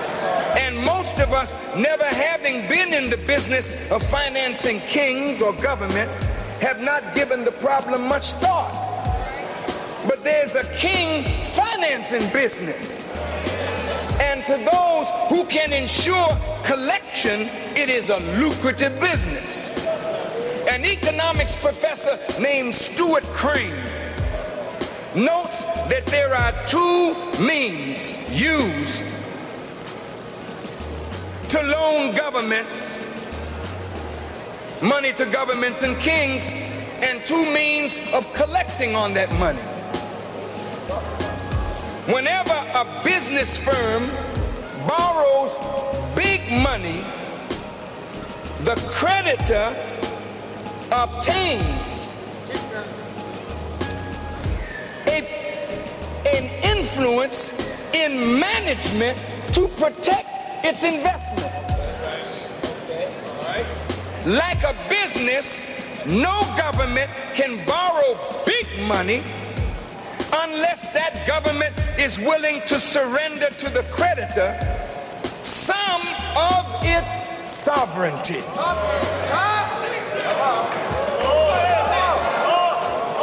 Certainly, international bankers who have loaned hundreds of billions of dollars to governments around the world command considerable influence in the policies of such governments. But the ultimate advantage, listen to this, that the creditor has over a king or a president is that if the ruler gets out of line, the banker can finance his enemy or his rival. Therefore, if you want to stay in the lucrative financing business of kings and governments, it is wise to have an enemy or a rival waiting in the wings to unseat every king or every president to whom you lend money. If the king doesn't have an enemy, you got to be able to create one. Now I'm going to show you why America is in so much debt.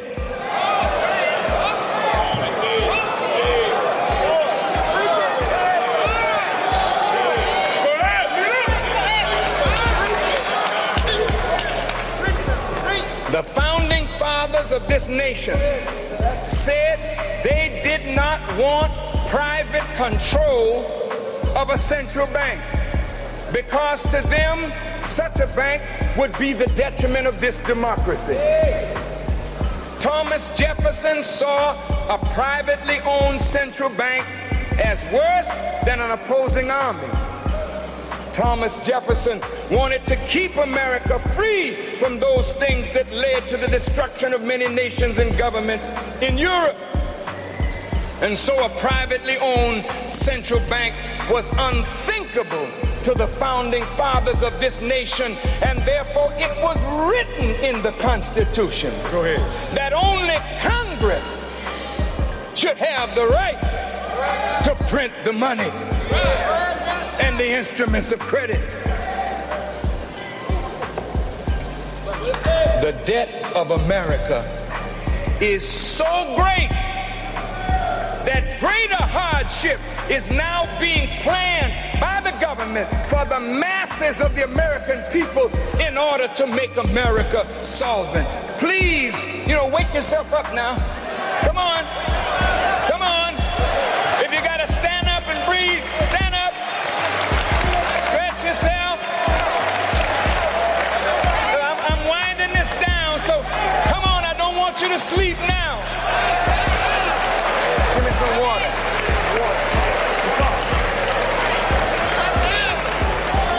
Are you all right? Yes. Okay, sit down. You, you refreshed? Good. I am too. Let's get rolling.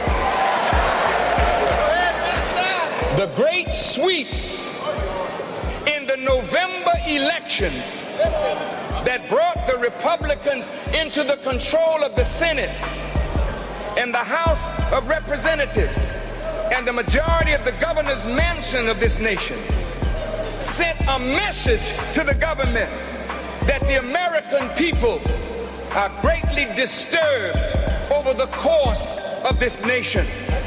And they all are seeking change. The majority of the American people may not know what change they want, but they definitely desire change for the better. The Republican Party has come up with a theme. They call it a contract with America. This contract or agreement is to reform the government in such a way where great amounts of money can be saved. Spending is to be brought in line. Taxes are to be reduced. On, Minister. But this contract with America to many seems in gangster terminology to be a contract on America where the contract says the poor and the weak must be eliminated.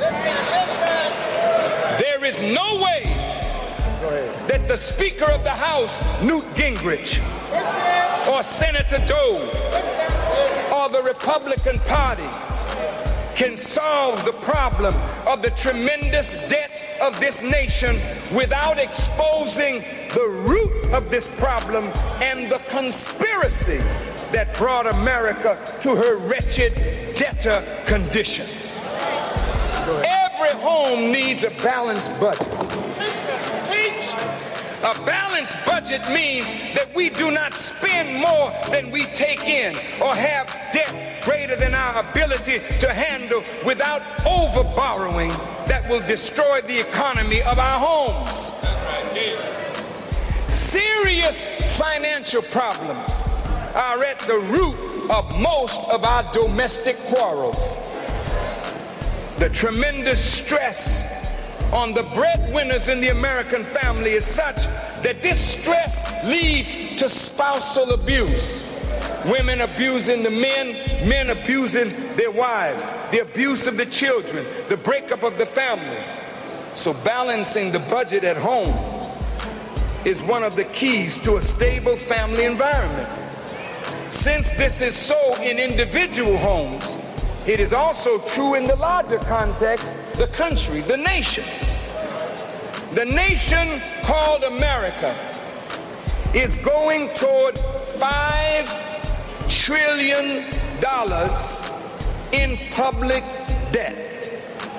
This debt is so great that in order to balance the budget, such drastic cuts have to be made that the poor and the weak will suffer the most.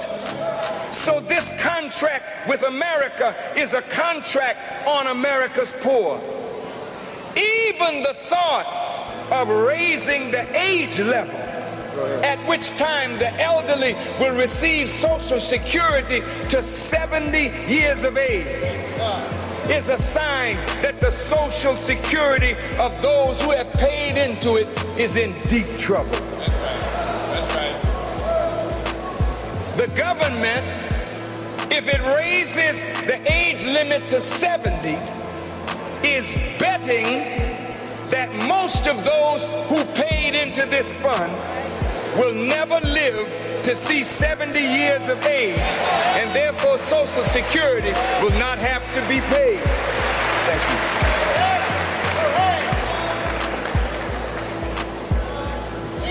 you. This is a disgrace. But what is the root of the problem? How did America get into this condition? You know, the president just sent a budget up to Congress of 1.6 trillion dollars. Yet, in 1991, the last year that we have knowledge of what America took in in taxes, America took in a little over $1 trillion in taxes. which means that if the budget this year or next year is going to be one trillion six hundred billion dollars, then where will the six hundred billion dollars come from to satisfy the budget? At this rate, if America cuts taxes and yet is increasing its budget, by the time Clinton leaves office, if he only has one term, the country will be six trillion dollars in debt. At four trillion dollars in debt, to pay the interest on that debt in 1991 was 288 billion dollars, nearly one third of what the government took in in taxes. If the debt reaches six trillion dollars, Bring it, bring it. practically every penny that comes in tax revenue will have to be paid to service the debt, which technically means that the country will be bankrupt. That's right. That's right. This condition of great debt has placed America at the mercy of those to whom she is indebted. On page 47 of this same book, they dare call it Conspiracy by Gary Allen and Mr. Abraham. It reads, listen, listen, quote, since the keystone of the international banking empire has been government bonds. It has been in the interest of these international bankers to encourage government debt. The higher the debt, the more the interest. And nothing drives governments into debt like a war. And it has not been an uncommon practice among international bankers to finance both sides of the bloodiest military conflicts. For example, during the Civil War, the American North was financed by Rothschild through their American agent, August Belmont. And the American South was financed through the Erlangers, who were Rothschild's relatives.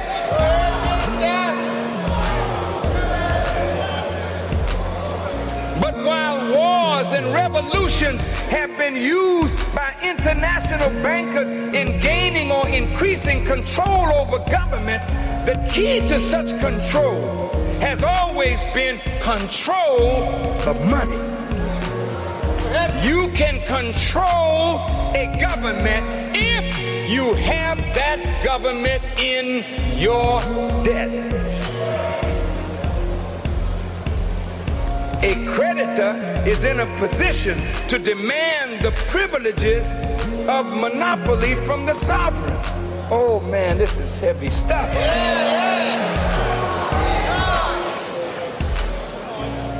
Governments that are seeking money have granted monopolies in state banking, natural resources, oil concessions, and transportation to the bankers. However, the monopoly which the international financiers most covet is to gain control over a nation's money.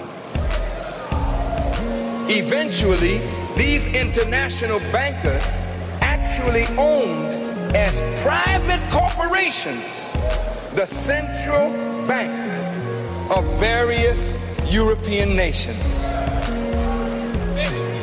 The Bank of England, the Bank of France, the Bank of Germany were not owned by their respective governments as almost everyone imagined. They were privately owned monopolies granted by the head of state, usually in return for loans. Under this system, observed Reginald McKenna, president of the Midlands Bank of England. He said, quote, those that create and issue the money and credit direct the policies of government and hold in their hands the destiny of the people.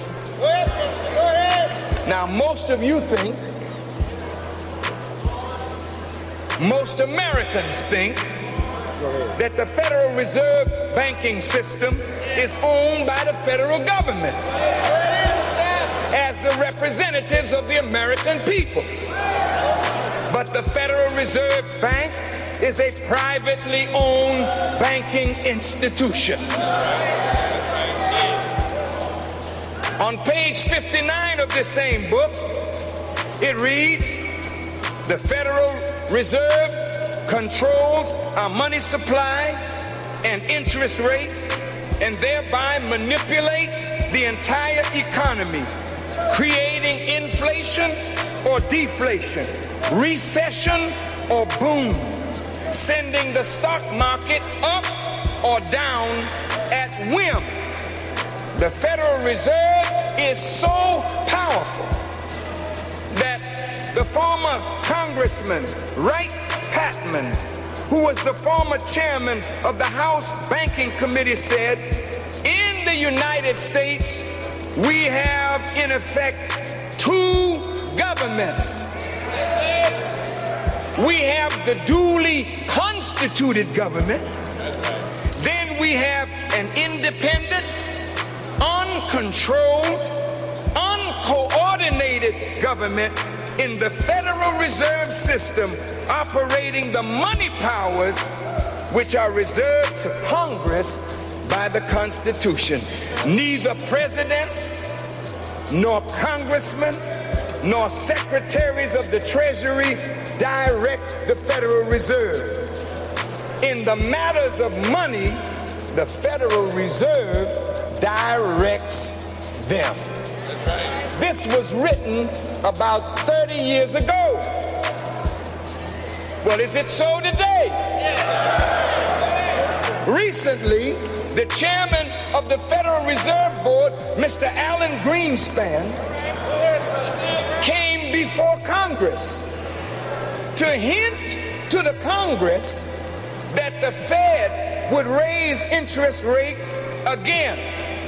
So, for the seventh time in a year, interest rates have been raised. The chairman of the board of General Motors and Ford is now seeking an audience with Mr. Greenspan to plead with him not to raise the interest rates any further.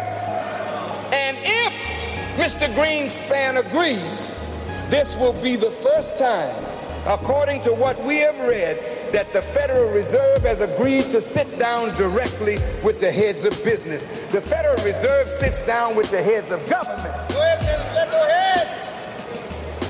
Why would business plead to the Federal Reserve not to raise interest rates? Why couldn't Congress order the Federal Reserve not to raise the interest rates?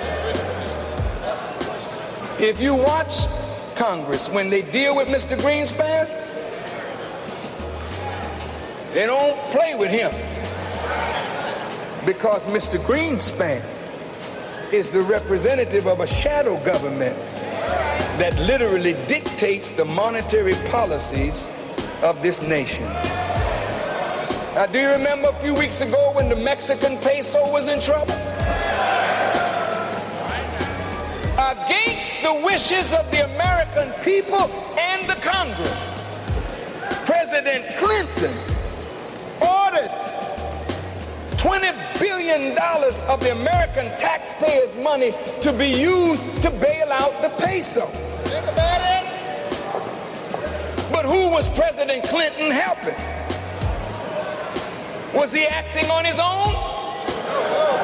Or was he being directed by powerful forces that the American people don't know anything about? According to what we have read, the bailout don't save the common Mexican peasant. The bailout doesn't save the poor businessman of Mexico. It saves the international bankers who have invested heavily in Mexico. Who ordered the bailout? Go ahead. Go ahead. Since the president is supposed to act on the will of the American people, and the American people said no, and the Congress said no, who told Clinton you better do it?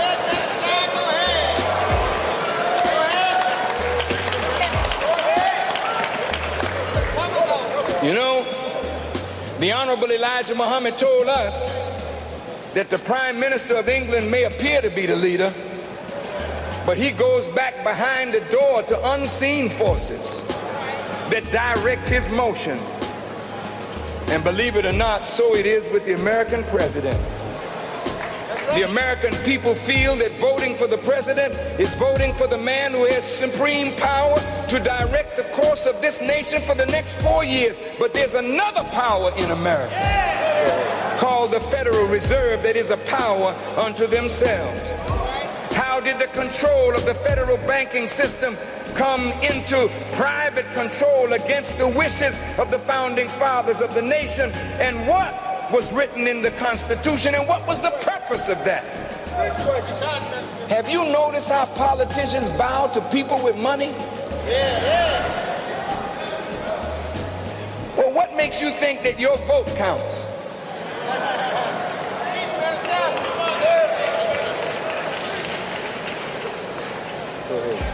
It is money that buys political influence and oftentimes political elections.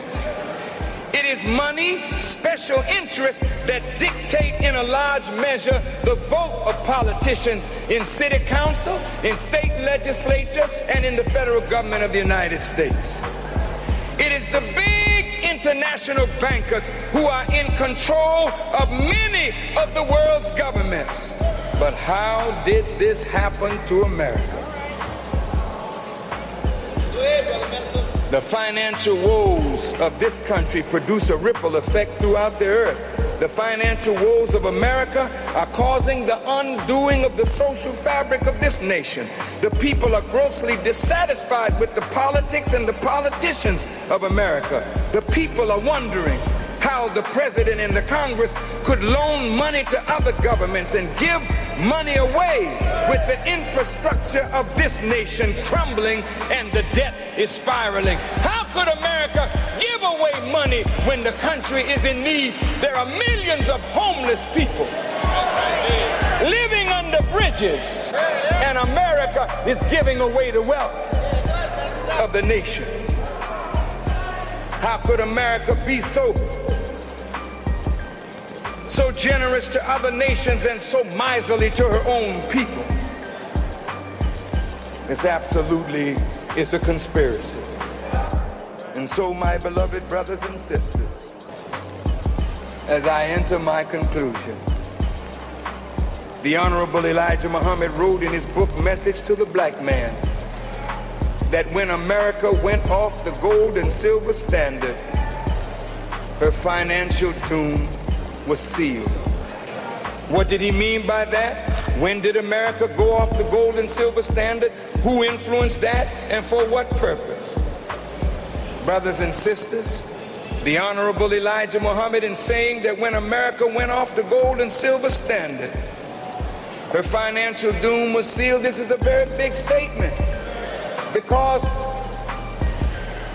the financial doom of a nation brings down its government.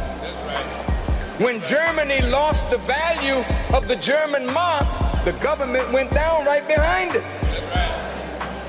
Whoever and for whatever reason, America was taken away from the gold and silver standard that made her financial doom something that is bound to happen, then those same traitors are responsible for ultimately bringing about the ruin of the government of the United States.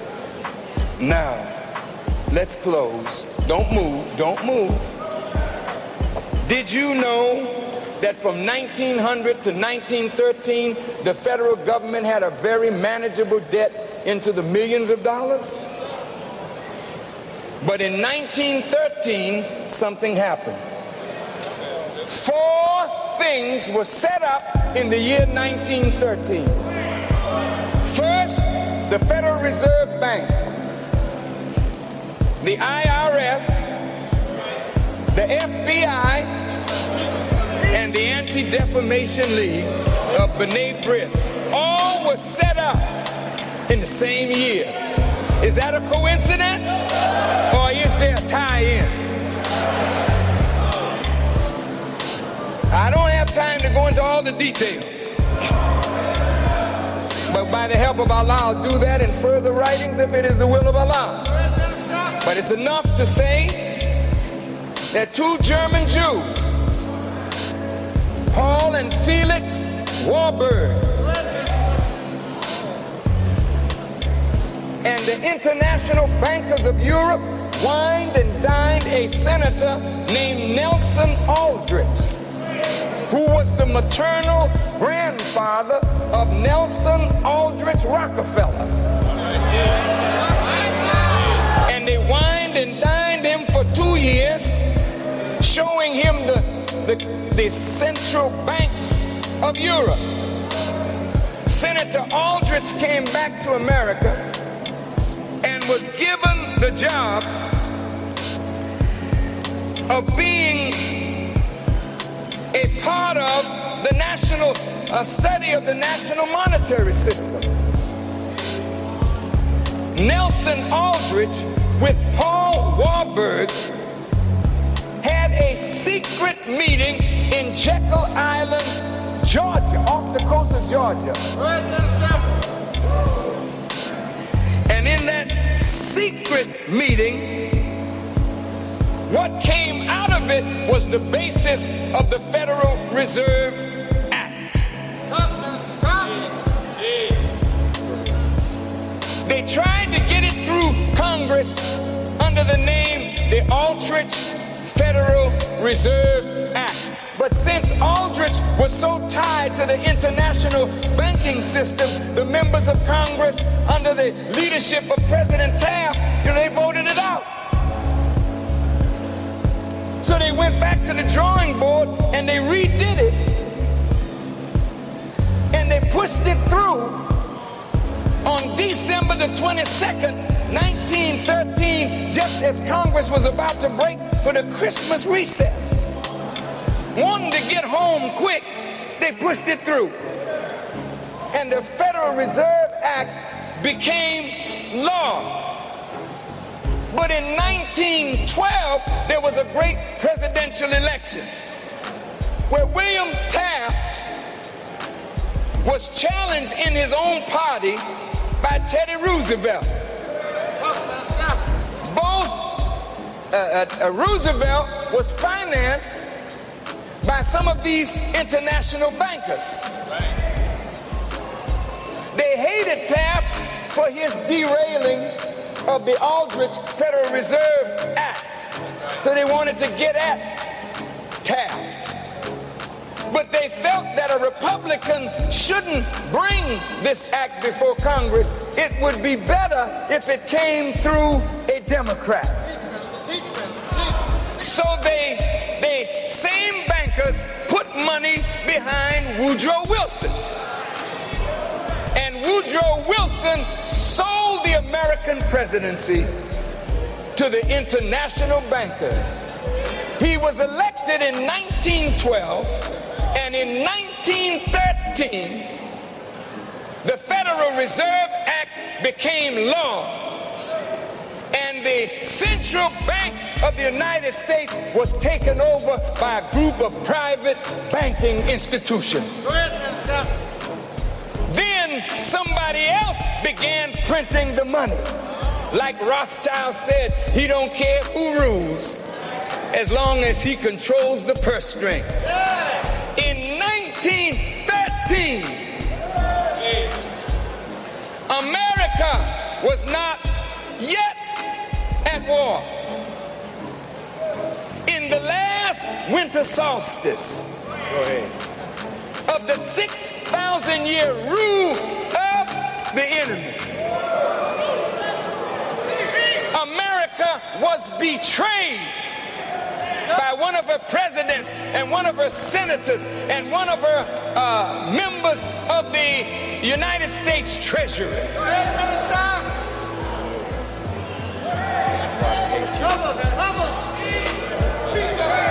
Do you know why I'm teaching this subject on Jesus Saves? Because after I say what I'm saying today, if I ain't got a Savior, I'm sure gonna need one after I say what I say today.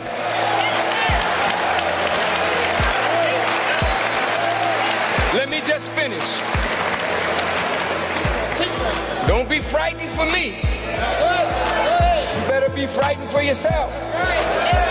Because some stuff is going down in America right now as we speak. That all our lives are in danger right now. And I've got to sound the alarm, brothers and sisters. I don't care nothing about my life. It's your life that I want to save.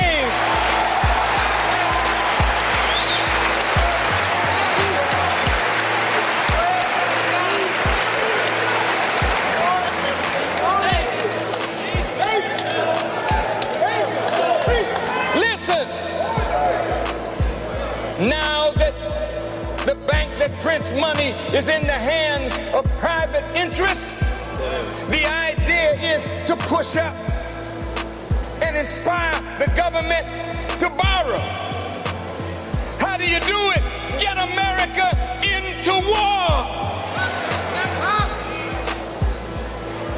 The war in Europe started in 1914.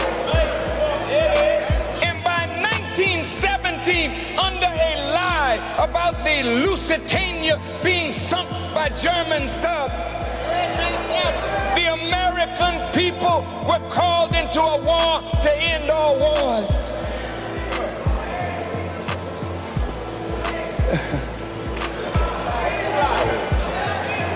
Oh, this is heavy, man.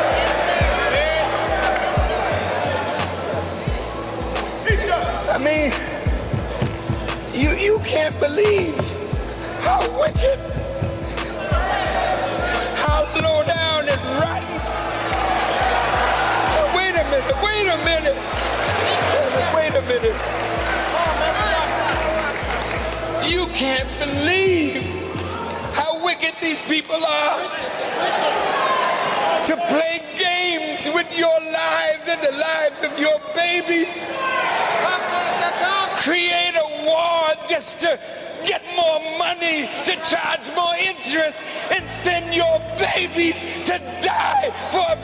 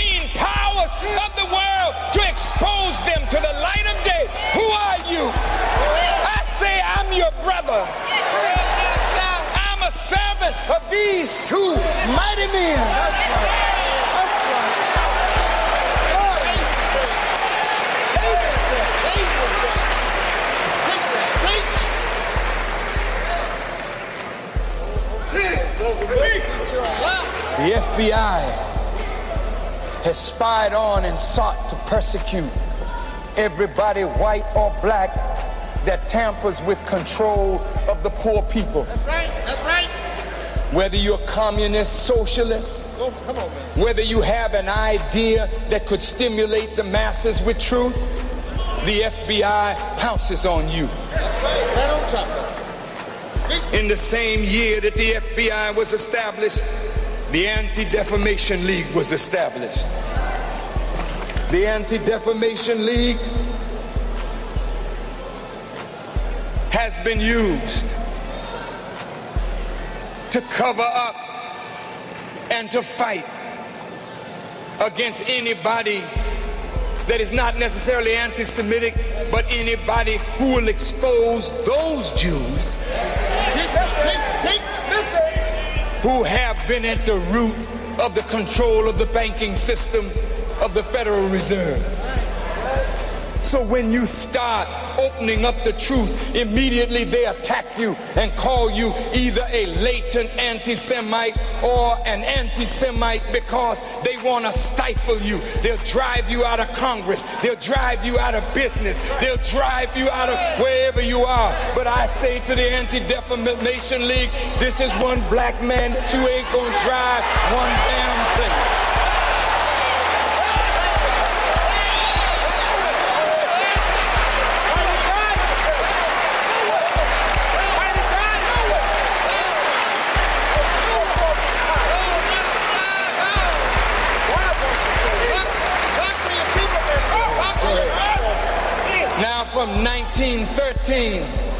to 1995, the debt is nearly $5 trillion. And ask yourself, how did we get into World War II? Talk, talk, talk. Bring it, minister. You say Japan attacked Pearl Harbor. Yes, they did. But what were the forces that created in Japan the desire or the need or forced them to attack America? You don't know that. But when America went to war after the attack on Pearl Harbor, she had to borrow money. There were the international bankers again. They financed all sides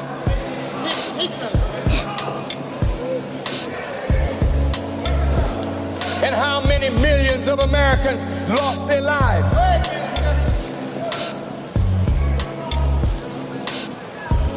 Suppose Hitler was trying to destroy the international bankers' control in Europe. But he went about it by attacking a whole people.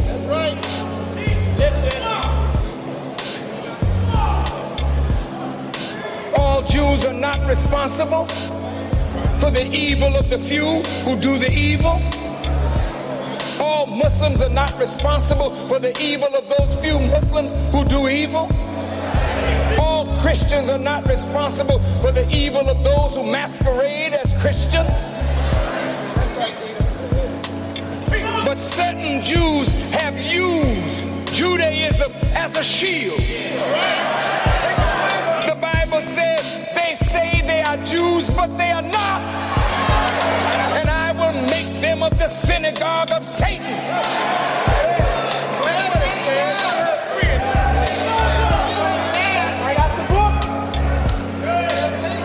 So Go on, teach, minister.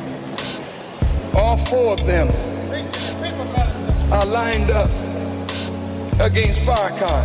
Go ahead.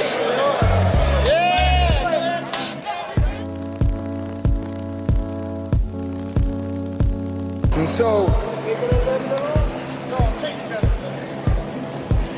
all four of them Preach to your people, minister. are lined up against Farrakhan. Go ahead.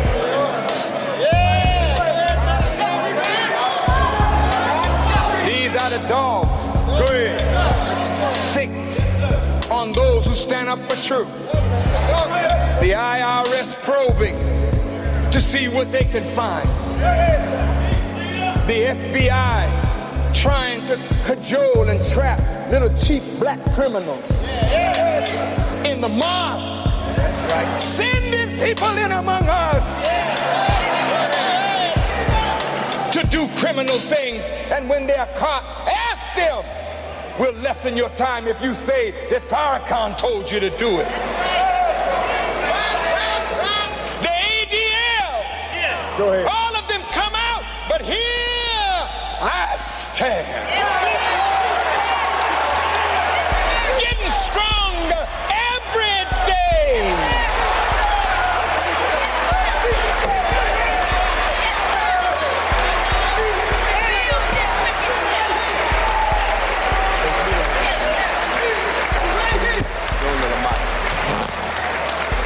And so,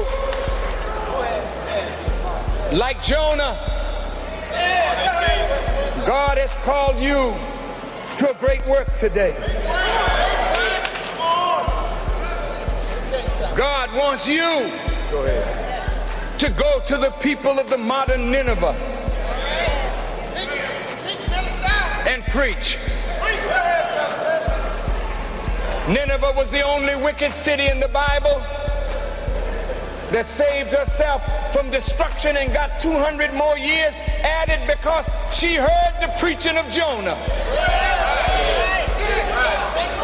But Jonah didn't want his job. Jonah was running from his mission. Go ahead. Go ahead. And Jonah jumped on board a ship and fell asleep in the hold of the ship, and the ship got troubled.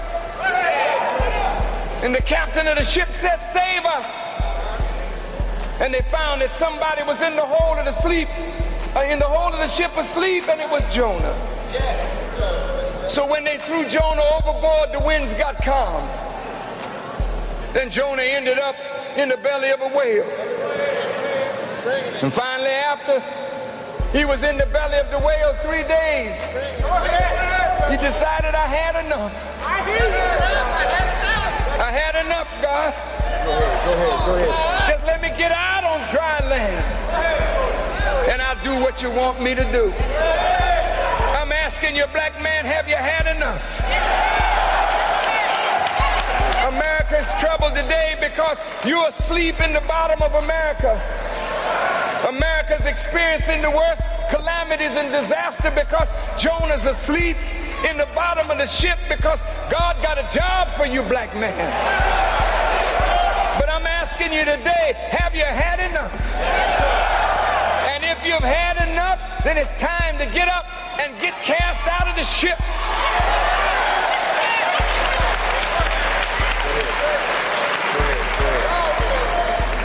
Get cast out of the belly of this whale. But first, before you can get on your mission, you got to put on sackcloth and ashes. And you got to repent for being so slow in accepting your duty and your responsibility. You got to repent for being the fool, the clown, the buffoon, the pimp, the punk, the hustler, the buffoon, the clown. Go ahead. You got to repent. You got to atone.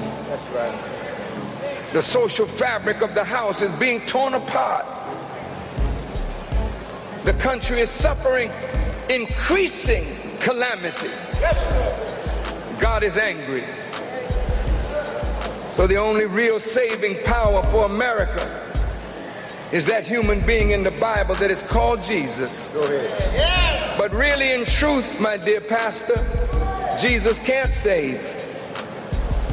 Only Christ can save. See, Jesus couldn't save as Jesus. To be exalted to the right hand of the Father, then given power. Then that Jesus, the Christ, became Savior and Lord of all.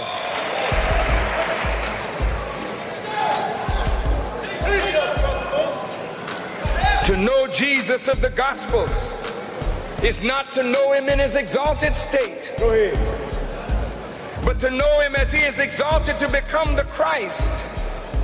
That is to partake of the wisdom and power necessary to turn the weak and the negative thing into strength and that which is positive. The Christ principle is the only thing that can turn America around and save this nation. But the American people have to recognize that there's a conspiracy, and the American people have to refuse to take part in it. And whether the whites refuse or not, you got to refuse. You got to refuse to be a sex hound. Go ahead. You got to refuse, black woman, to be a street urchin. You got to refuse to let men use your body for pleasure and disgrace you as a woman of God.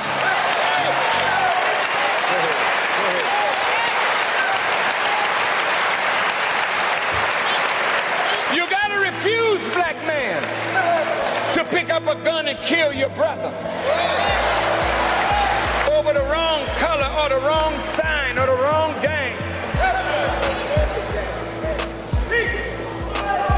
You gotta refuse to be a part of the madness.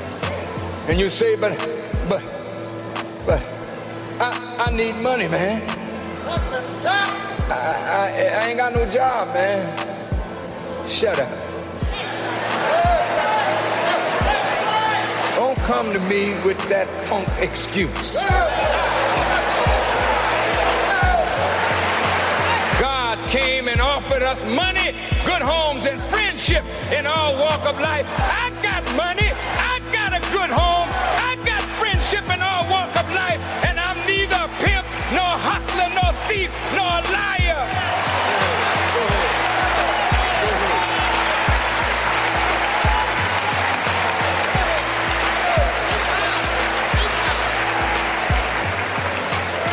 And this is why I'm calling on us to take the vanguard position and march on Washington. That's why I'm calling on the black man all over America to stand up like a man and be a man. And let's go to Washington on behalf of our suffering people and say to America, we demand justice. Justice for the poor. Justice for the locked out. Justice for the weak of the nation. But first, we gotta atone. We gotta repent. So on September the 16th, 19 October 16th, pardon me, 1995, we're to call it a day of atonement.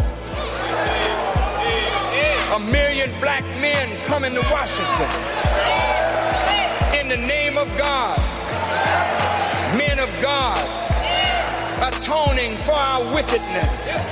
In refusing to accept our responsibility to do something for self, atoning for putting our women and children on the front line to fight, bleed, and die for our advancement while we as men stayed at home atoning for what we've done to one another to make our communities what they have become. And then accepting our responsibility to do something for self. We must march on Washington. Ask the FBI and the government and the Justice Department, open up the books. Let us see who killed Malcolm.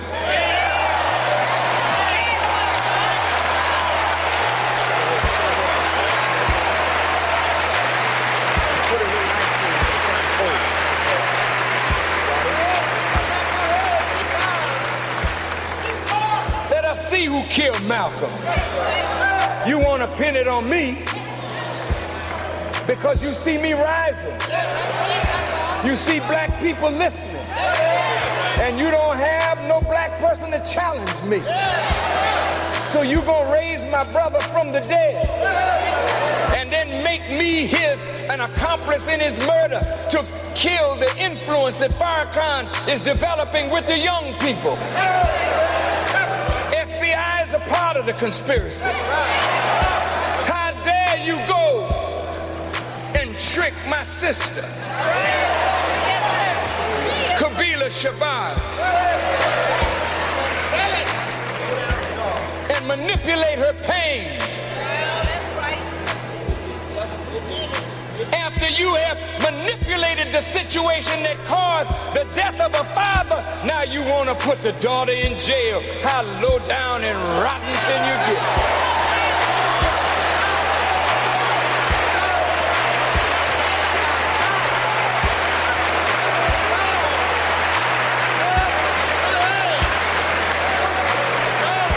Lyndon Johnson fabricated a lie called the Tonkin Gulf incident to get us into the Vietnam War. Yes, And they had to borrow money. And it was the Vietnam War that sunk the economy of America. She'll never recover from that hole.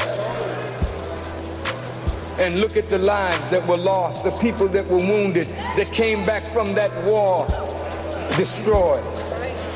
I'm telling you, government, you ain't getting none of mine to fight in one of your damn wars.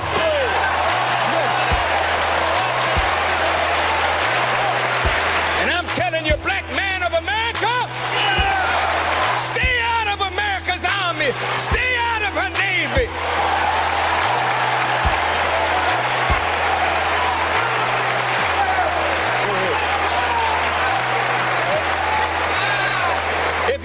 Job, come on to God and let God put you to work. Don't let America send you all over the world to fight wars for the international bankers.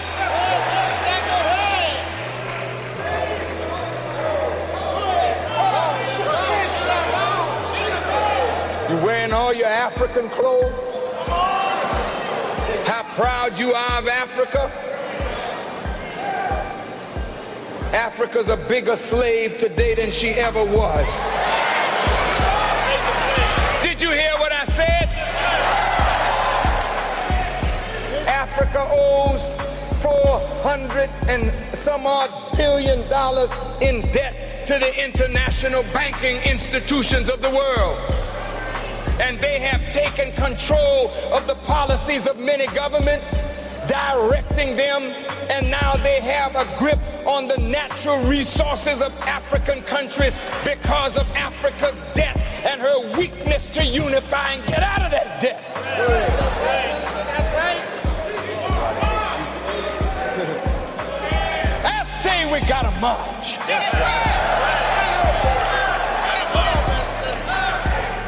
We gotta show the world that the black man of America is alive and well.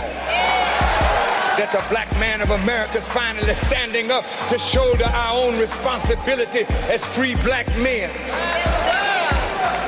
And so, as I leave you, I took this subject, Jesus Saves, because God wants to make me an example of his power to save.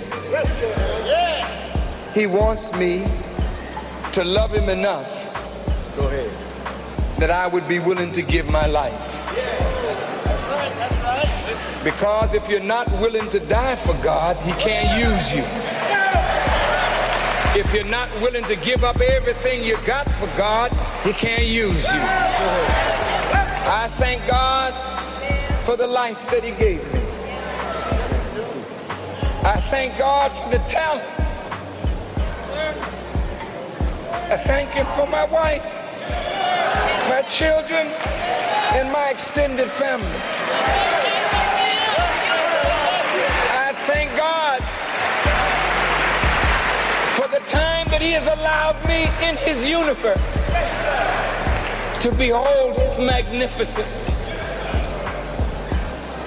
I thank Him.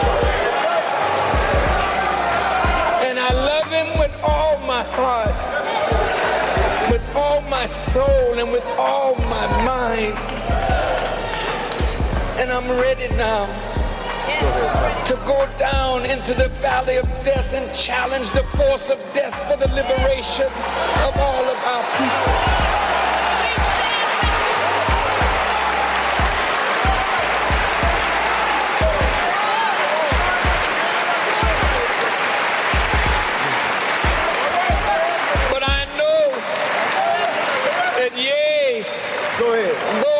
Walk in the valley of the shadow of death, I will fear no evil.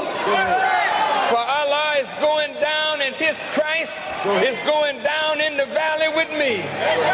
And I promise you in the name of Allah. That the last enemy that we must conquer is death. And when we conquer death on the other side of that is the kingdom of God and its establishment. And I only go in front of you, but you gotta come behind me.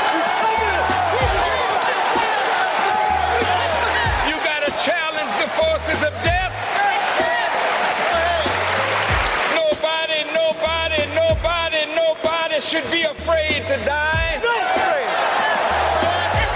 But today we gotta challenge death. The international bankers, the wicked manipulators, the real Satans of the world. We gotta upset their world, upset their kingdom. I am set before America as a dare. I know Go ahead. that if you kill me, I'll be the last black man that you ever killed.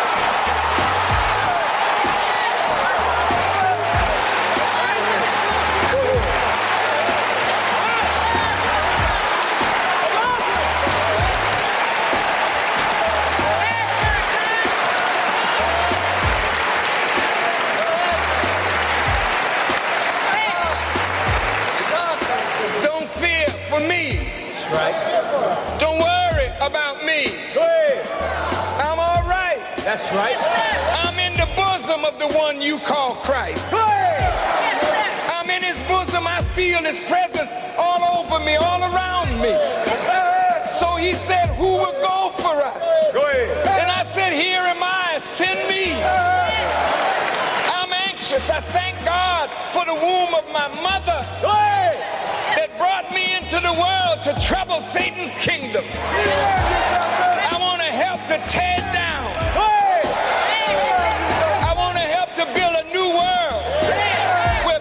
Can be free, justified, and equal, and live in peace and in harmony with one another.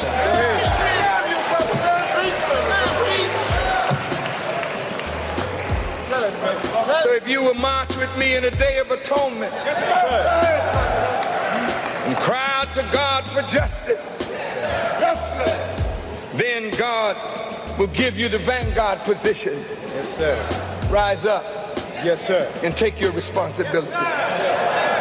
And so I would ask the Muslims, Yes, sir. but in asking you, I'm asking all of our people in general Yes, sir. that commandment that Jesus gave, knowing that he was facing the cross, but also believing deeply in his heart that he would be delivered from death. He said to his followers, and through his followers to the world, Love ye One another. even as I have loved you. He had come to the end of a particular phase of his journey. And he had demonstrated to his disciples how much he loved them. Yes, sir. But he knew that the disciples were weak because they were filled with strife and envy and contention and jealousy. And they all wanted to be at the right or the left or to be in front. Go ahead. Go on, Master. Preach it.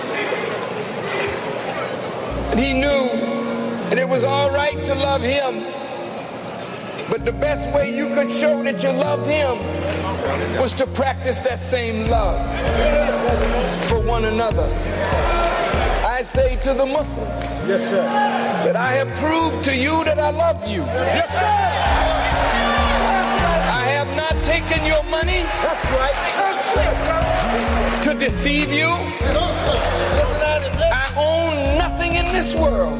Go ahead. Go ahead. Everything I have belongs to you. I put my name on nothing. It all belongs to you. So there never will be no fight over me That's right. if I'm taken as to who owns what. You are the owners. And everything I build and we build to the followers of the Honorable Elijah Muhammad, it is yours too. This Savior's Day, I offer the farm, I offer the restaurant, I offer it all to all the old followers who suffered to build with Elijah Muhammad. But you can't have it Go ahead. Unless you respect Master Fard Muhammad. And you can't have it unless you respect the Honorable Elijah Muhammad. And come on home and work for the deliverance of our people. So I appreciate all the love that you have poured on me this week and these many years. And I thank you on behalf of my wife and my family. I thank you for all the love that you've shown us. But it doesn't mean anything to me Go ahead. Go ahead, brother. unless I can stay behind the door and see you showing love to one another. Yes, sir.